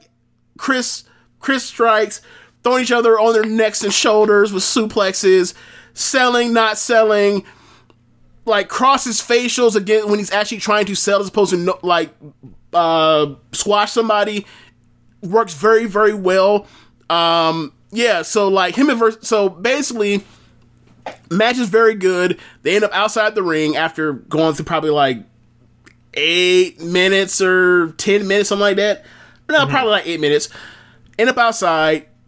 He ends up uh, cutting off Dijak, and then he puts him his head basically like inside the steps against the ring post, and then he stomps the top ring post, the top half of it, that goes flying, clearly protecting him. Uh, so there's something like Dijak may be dead. He gets in the ring, or Dijak gets in, not Dijak, but Kross gets in the ring, gets back out of the ring, lifts up his carcass, throws it back into the ring. Out comes Keith Lee. He's about to like interfere and stop the fight. Uh, Dijak comes to and says, "Don't stop it." It's basically Rocky Four. it's, it's reverse Rocky Four, where the black guy's now now has Yes. like the fate of the white guy in his hands. Yes, yes, yes. Um, and he's like, "No, I want to go out on my own terms." But like, it's weird because like Dijak actually should be Drago. Drago, so that yes, man's like absolutely, Eastern absolutely. European. yes, like yes, yes, that's yes, funny. Yes. So, uh, look at NXT out here switching up like you know the dynamic. so Applause. he's stupid. So, uh, Kross looks at him, makes his face like, "I'll kill him. Don't don't play with me. I will kill him." And he's relishing, and he's relishing in like the fact that like he's actually like not going to throw in the towel on him. He's like, "Oh, you think I won't kill him? Don't you see my faces? I'm crazy." He basically mounts him, and he starts dropping. Uh, he starts dropping ground and pound on him, like, and and the Boy. strikes look great, right? It looks like he's out. So then um, he lifts him up and then he chokes him out. And once the uh, once he passes out, actually he chokes him, and then he tells Lee not to throw in a towel or nothing like that. Uh, and he passes out. Ref stops. Ref stoppage. And then he Keith Lee gets in the ring, and what they did with Kross was they didn't have him like you know duck out the ring or no- whatever else. He threw Dijak's like carcass, it not into uh, or basically like at Keith Lee's feet as he was getting into the ring, and then they, they're just staring at each other, and you're just like, when when, when these mastodons lock up, like this was this was very well done. They have themselves the hot match they were hoping for, and it's like, god damn, like we talk, you know, we talk about how NXT is hot shotting stuff, whatever else, but like when, but when they get themselves a match they want to get to, or whatever else, they can still do this thing very well. In a way that's like you look at the main roster, it's like when's the last time they've done anything that well with a main roster match? Ronda and Becky. So They didn't even do that. well, no, well, that's my point. Like I'm talking about, like when they go face to face out the, the night after uh, Royal Rumble 2018. Like that's the last time they. I feel like they've like, ooh, I can't wait to see that match. That's gonna be awesome. Like so, um, yeah. Like Triple H still has some, still has some touch, or or you know DX and all them backstage still have some touch. Uh, and they just be hot shotting too much. Yeah, um, I'm actually kind of excited about that because like it's a little different from um, No more Gargano and Ciampa matches. yeah, No more undisputed matches, or at least not no more. But Yeah. like the, the card is flipping over in a way that like we felt like it should have, a, like you know, probably like WrestleMania after WrestleMania. Yeah. Um, interested to see who else uh, gets in that um that that North American ladder match. Oh, looks like yeah. they're probably gonna th- throw a bunch of guys that haven't got a chance so far. I would probably count on Damian Priest getting in there. I'd probably say Cameron Yeah. Grimes, Of course, maybe Swerve, maybe not. Um, I don't know if they put Timothy Thatcher on one of those. Thatcher is. Uh, in they might just week. keep him in the tough white man division. Thatcher is in next week's uh, triple threat match. So it's it's, Oh, okay. It's Balor, Thatcher, and Lumis. Gee, I wonder who's going Oh. to win that triple threat. Uh, I don't know because they might give Finn Balor his own match rather than put him in the uh, match with, with four other people or five other people. Could be. however But what, I, but, but what I would be. say is, like, we know that he'll he'll he'll try to die in a ladder match. We saw what Andrade did to him. Um, there's that, and it's also like you want to put Lumis with that gimmick in a ladder match. No, you- I, I would and- rather put Thatcher in and just say, like, I don't know if Thatcher. I don't like. I'm sure Thatcher can do a ladder match, but like, given the way he wrestles, is like that's kind of like antithetical to what he's trying to accomplish here. Nah, Like, I need a, I, I need him to be in it, and I need to be him like ducked off, putting somebody in a hold, and like, and the shit don't make no sense or whatever. Why so he's you doing can, that? so you but, can criticize it. That's what No, you want to do. You want to criticize. but it but it actually makes sense because If you there's- break their what, leg, they what can't else climb? would he do? Th- there you go. That's what they say about all the all the ladder matches. It never breaks. It never breaks out that way. It wouldn't be that interesting. You think it be, think about it. Like right, check this out. Right, What, what if he breaks each other person's leg one by one? that's my point. Do you think that would be interesting? Like oh, he breaks. He, like think, like be. think about uh the elimination chamber with Shayna Baszler, right, where she just ran through the whole all five of them, right. That, Imagine that was that was booked and wrestled horribly. No, I'm saying I'm not saying the same thing, but like imagine you have a submission specialist in a ladder match, and what's going to happen throughout the whole story of the match is find per- and it's multiple person ladder match. He finds person A and breaks their leg. Then he fi- then this person finds person B and breaks their leg. Then he finds person the third person and breaks their leg, and then he climbs up. They be like, that wasn't fun to watch. so I don't I don't really know if that's really what you want to do. I think he's better off just being in singles matches for now. But Yeah. whatever you want to do. Like I mean Finn Balor versus uh versus uh Thatcher on Takeover, that'd be a match I want to see, but who knows? Who knows what they come up with? I just know like I Oh, man, I don't want Lumis I don't want Lumis in his ladder match. I just don't. I mean, you know, he's a hit with the O's. They say. Yeah, okay. But he reminds me of 93 Undertaker. Oh, great. Uh, yeah, so I guess the only thing left is stardom. Yeah, so you know what that means. It's time to hit the music.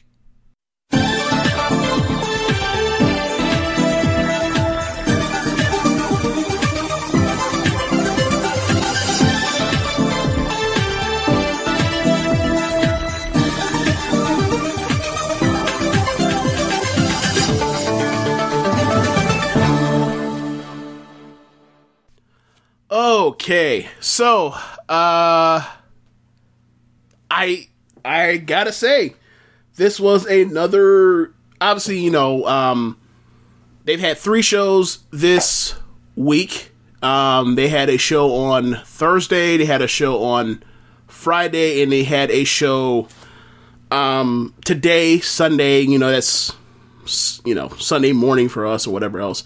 Um all of the Thursday show is up. The only match from there's only one match from the uh, uh, Friday show that's up. That's the red belt belt match between Mayu and Jungle in the main event. Um, uh, main event white belt um, final from this morning is up now. Um, I am going to go through the I'm going to talk about like the highlights of of these. So, um, on the uh, the Thursday show in Osaka, they had a tag match with uh, I think it's Starlight Kid and Lasaya versus Utami and Momo. I think. Um, I can't remember. Uh, basically, uh, match is really good, but uh, the the real match to really talk remember. about is sorry. No. Uh, but I, don't. rem- I didn't remember. Okay. Uh, anyway, the real match to talk about from that Osaka show is uh, Tam and Momo versus Jungle and Konami. Um, this was a more or less a preview match for the title match the night after between Jungle and Mayu. I thought that they really showed like they told her or not showed you a preview of like, oh, I can't wait to see this match when they have a you know a title match in full. Um, I thought Tam was very good. I thought uh, as as a hot tag, I thought that Konami was Konami and Jungle were very good at like being the shot on Mayu's uh, bad shoulder. Um, what do you think of the match, Rich? Uh, I thought this was like really fast. Uh, I, liked some of the tag team moves that Jungle and Konami were doing.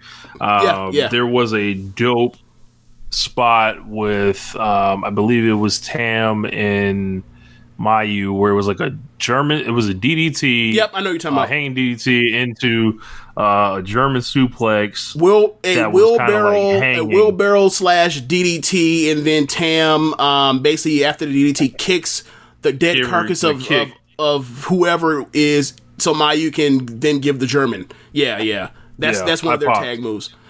Yeah, uh, they rarely tag anymore, but like when they when they were, like that's one of the things they do.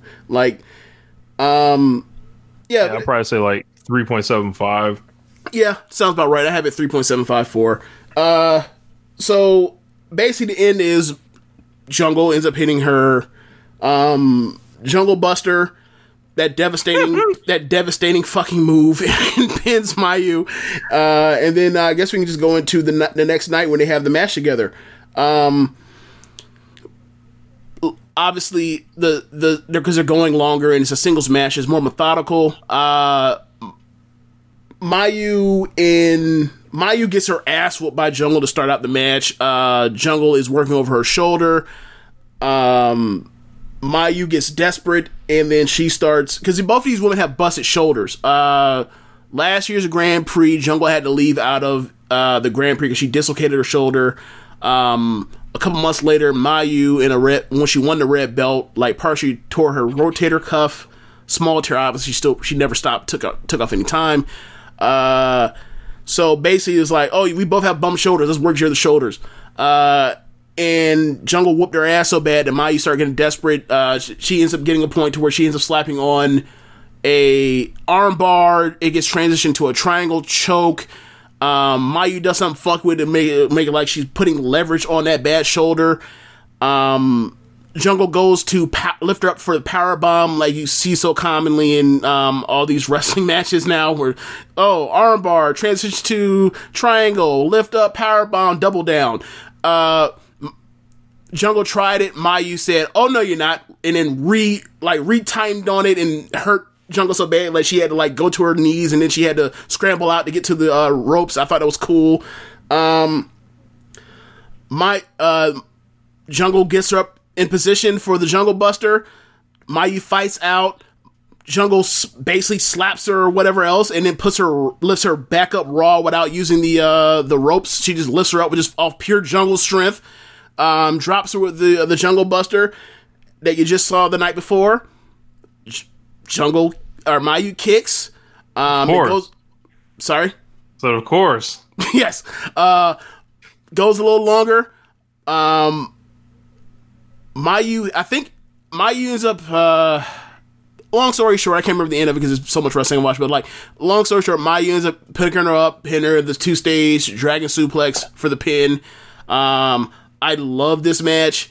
Um, it wasn't everything I wanted it to be because it wasn't a five star match, but it was a great fucking match. Um, and it's like continuing this run with Mayu. Um, what are your thoughts? I thought uh, we were gonna see like some match of the year level stuff. Uh, maybe I was buying into the James hype here, but uh, I thought this was is it took a little while to get going. Um, I, I didn't think this like was a blowaway match or anything. I, I would probably say it was four stars, but um, Jungle. I was watching the post match on this, and it was like I was watching her cut her sad promo about losing, and of course Mayu was like, you know, you, you tried hard, so you you deserve to talk. And stupid, like like like she she she took his ass whoops just so she could talk to the to her hometown people. So like my eyes started twitching while I was watching. I was like, man, am I getting like sad for Jungle? Like she does to you, don't she? Yeah. So, but um, yeah, like I, you know, the I, I called this a while ago where you know I said they was about to um they were about to send Jungle in there and to lose, you know, and, and hope, but they didn't quite do the completely sell it out for Hana um thing. Well, I mean, so, they did this. Well, they did do the spot with her where like uh, she can't put her away with the uh, junk with the jungle buster. So what does she do? She looks up to the heavens and then she pulls it. She's about to hit her with the, with with uh, Hana's package power driver, and then Mayu just jumped out of it. Like they they did. Te- that's like the only real tease they did with it, but like they did tease it. yeah. Well, But I- they I didn't go feel- fully didn't on. But they didn't go like- all the way in with it though. I, I didn't feel like it was blatant or anything, Right. But Right. um, yeah, I, I- I thought it was overall another like uh, good title defense for for Mayu, and apparently, um, uh, people were saying that uh, I guess her next challenger. I don't know if you heard James. No, I know who it is. I know who it is. Okay, uh, Shuri. So this is going to be, uh, you know, we're gonna see what it is. Yeah, um, I'm way higher on it than you are. Uh, like I maybe it's just because I like I, I I'm in on the on the small things on it, and the small things pop me so much. But like, I I don't think it's a match of the year, but like I think it's four and a half.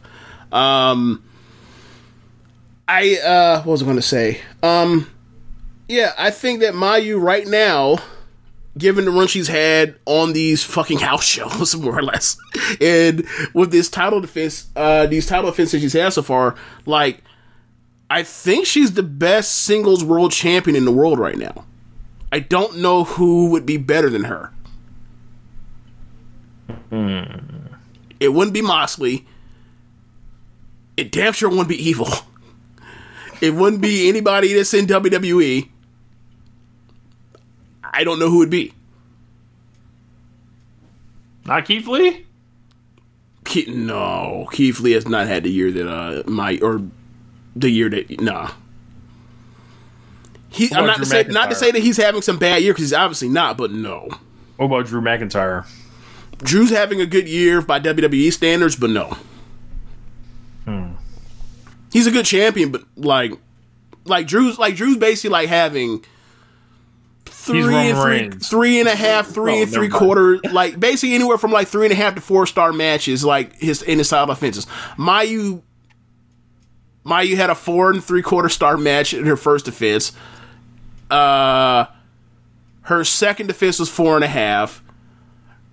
This match is somewhere between four to four and a half. Um, and right now, like, she may have had like she's had like basically like five straight three and three quarter star matches or better, like between house shows on non title defenses matches in general.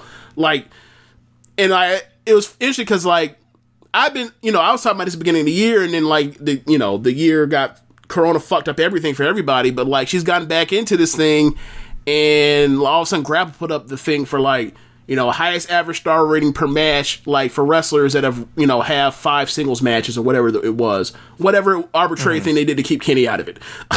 so, Yeah, um, yeah. Mayu was second. Funny how they, funny how they did that, right? Well, I mean, obviously it's supposed to be a single thing, but like, I mean, obviously, like Kenny should, should be if they did it, like Kenny would be number one, I imagine. Then like after that, it's like the same people you see on this list, and it's like, all right, so.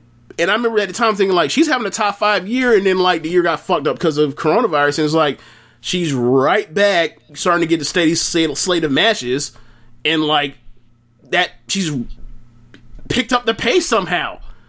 Um, like she's having a great year. Like I, I like I thought she was having a top five ish year because you know or top ten ish year because you know year got so weird and uh, because you know she had lost, missed so much time. She missed like a quarter of the year and then like she picks right back up and it's like.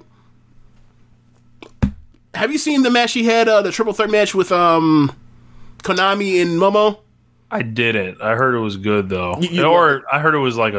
Actually, it was like a, it went like twenty minutes or something. It was It's a 15 draw minute draw. right? 15 minute draw, and they just basically just go fucking nuts. Uh, but yeah, like she's been having these level of matches. It's just like like the match she had with Momo and um, well, not Momo with uh with Tam in the tag match against Jungle and Konami. Like that's the average match she's been having ever since they started having like these six shows in July. That's her average match. I don't know what she's on right now, but she's on it. Uh, I, I, I worry about I worry about her because you know she's a psychopath. Uh, but yeah, she's having a great year. She's having a great year. Um, so it. I guess next week we'll give you the undercard from the uh, Nagoya show and also the um, Korakuen Hall show. Oh, actually, no, forget that. Um, main event at Korakuen Hall show this morning Yeah, Tam and Giulia. the white belt the the white belt final Tam versus Giulia um James Boyd's heart is broken again uh even though like James even though James Boyd still thought like the person that he would put the, that he would put the belt on would be Giulia um Tam still figured out the way to be like but James, you, you want me to win so badly. It's uh, I, I thought it was a good ass match. Um, I, I, I wouldn't have gone 28 minutes, but that's what they wanted to do. Um, some reason this one didn't seem like a drug for me. I like this Mm-hmm. one actually probably a little bit more than uh, my own jungle. really? Um, Okay. Yeah, and like that move that Giulia does, where it's like a tombstone kind of, but like with the arm wrapped up. The convoluted It- tombstone that make it like sometimes like if she doesn't do it right, like it takes forever. Yeah, I like that shit.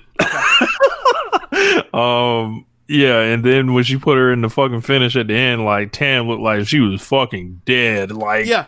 They protected her by her. They protected protected her by like, look, Giulia was always going to win the white belt. If coronavirus hadn't happened, she would have went into uh, um, and she would have went into uh, after Cinderella. She would have had the match with Arisa. nah, we and, we, we ain't, uh, re- we ain't recognizing that. whatever it is. So she was going to win the white belt one way or another. Uh, I don't like. I- like. She has grown on me as a wrestler, and they're doing a good job with Donna Del Mondo. Donna Del Mondo pushing them, all of them. Um, like I like them as a faction. Like right now, if I had to say, what was my favorite? What was my second favorite faction? Because like Queen's Quest is always it for me. They are probably it right now, given that you know the machinations with Arisa being gone and the whole that cause for uh for stars right now. Um, but yeah, like in, in addition This to was- Mecca, it, it's, it's been a fun ride. It's been a fun month with them so far. This, was very compelling from like the beginning of the match. So, like they got my attention right away when they just stared at each other for like a couple minutes and were did- feeling each other out. All right, you gotta be careful with that because you know sometimes you know uh in, They might do it for thirty minutes. Yeah, yeah. In an empty arena setting, they might just sit there for thirty minutes. So you gotta be careful with that. They didn't go too long. They only went like a minute. like maybe. like the tension was was was real. right. Like the tension was real. Like in Yeah. the air. Like we knew it was. So uh, I, I like this one. Yeah. Um. Yeah, I mean, I, I I haven't. I have to rewatch it. I'll rewatch it, and also the Red Belt match. Um, once the shows finally get up, that's what I normally do. Is like the main event or red or white belt match. I'll watch that when it gets up, and then I'll watch the other stuff. But uh, yeah, I really enjoyed the match. Um, I'm surprised that you liked it as much. I figured it'd be a match where you just like, uh, they're you know. I, I figured you wouldn't be into it as much, but yeah. Um, but you know, we Tam. over the blocks that Sorry? got released. Um, no, I have Uh, not we seen should go it. over the Um, block. Now we'll go over next week because uh, I think the the show or the first show is until the eighth of August, so that's like two Oh, weeks. okay. So we'll do that next week. All right. Um, yeah, but uh, Giulia's the the white belt champion. Um, I, and honestly, I think you know the person that eventually takes it off her, you know, will be Tam, whenever the fuck that is. But um, it's it's so weird because Rossy like, didn't change the booking? no, he didn't change the booking at all. It is, you know, and another thing is like, so much stuff got messed up because of coronavirus and like the tragedy that's happened in this company. Uh, with you know, Arisa just like has to be gone and um because of injury and Hana's death. So it's like, you know, I felt like it was going to be this year was going to be some version of uh you know Giulia and Hana fighting over the white belt this year. Like at least like at the beginning of this year, I thought that, and then like you know it looked like they were headed towards they were going to just put the red belt on Hana, um, whatever else, and make you know one of them is a red belt champion, one's a white belt champion, um, and succeed you know Mayu and Arisa, um, but now it's like kind of like all right, well, I know what's going to happen. I, I kind of have an idea where we're going now. Going now with the white belt, like as far as like future, the future su- successor. Like I feel like that has Tamarind all over, especially the post match when it's like, oh, they're meeting again. This ain't the end. Uh, and they protected like Tam. Tam would rather fucking die than than give than tap out and give up the white belt to anybody. Like that's that was that that's what that was. But um, as far as trying to figure out who's going to succeed uh, Mayu as the red belt champion, that person ain't on the roster right now. We we have an idea who might come get it off of her, but like she's not on the roster right now. She's not in Japan right now, or at least we don't think she's in Japan yet. And if she is, she's quarantining. So, uh, so yeah, like I, you know, I we'll see what happens. Um, you know, but next the next you know the next cycle now turns over to uh the uh the five star Grand Prix, which is like the best time of the year, which is like, well, this this this this last you know two weeks have just been excellent. So like, I can't wait to see what they have in store. Um, can't wait to see. fresh. More or less, yeah. Um, can't wait to see you know the undercard of the Korakuen Hall show to see um, who are the new tag champs. Um, whether it's um, Big Saya and Utami or if it's Jungle and Konami. Can't wait to see who is the high speed champion, even though we're pretty sure Riho like just just double pin Azumi and Starlight. uh, but but yeah, uh, can't wait to can't say wait to see the matches anyway. Uh, on that, uh, the undercard of the um, Nagoya show. I don't know who won, or I was spoiled, but given what the result is, I'm assuming that the eight person tag between Donna Del Mondo, so Giulia, Syuri, Maika, and Himeka versus Queen's Quest, Azumi, Momo, Utami, and Big Saya. I'm pretty sure that's going to be. I'm pretty sure that's a great match, so I can't wait to see that as well. But um, we'll we'll you know whatever we whatever we come up with, we'll see it and we'll talk about it next week, and we'll preview Sounds the uh, five star Grand Prix. So I guess we're gonna have to watch like Evil and Hiromu Takahashi sometime next week because I did not watch it this past week, and um, Yeah, we're gonna have to do that. yeah. So and, and also, I- well, at least, I mean, look, and look. Do, do we just do we do we treat it like we're kids and we like eat uh and we are, or not not eat dessert or last or late or first or whatever else do we treat it like kids we say look uh or petty and we just like look that was the main event we know it's the main event however we know it's not better than Ishii Desperado so we'll watch this first and then we'll watch Ishii Desperado or Shingo, Shingo and Desperado. Oh, that's right. Shingo Desperado. That's right. That's right. Dude, I think that's how you should handle it. I think that would be more pleasant than supposed to like, I just watched a great match and I gotta watch 30 minutes of whatever the fuck or uh like you already know like the time on it, so you're just like, oh god. Yeah, I saw he went 33 minutes. I looked at the cage match rating and it was like, well, Lots maybe, of uh, yeah, yeah. It was like I, I miss the days of like 8.8, 9, Yes. 9.4, 9.5. I miss those days. Yeah. Yeah. Call me a call me a, a star ratings mark all you want. Yeah. Those matches are better. Yeah. Fuck all that. Yeah. Um, you know. Well, I guess besides that, man, we can uh wrap this up. Yeah. Um, thanks for listening to the show. Be sure to rate us on whatever app you're using to listen to this. Tell the folks about the Social Suplex Podcast Network. Shout out to Powerslam.tv, one of the sponsors of the show. If you're a fan of a if you're a fan of independent pro wrestling from all over the world, you can check out uh, or you can actually use the code Social Suplex to get your free months trial. Um, check out Pro Wrestling Tees. Oh God, we'll get to that. Check out Pro, Pro Wrestling Tees.com slash Social Suplex and pick up some official Social Suplex podcast merchandise. Um, Rich, you want to throw it to uh, your friends at, at Manscaped again?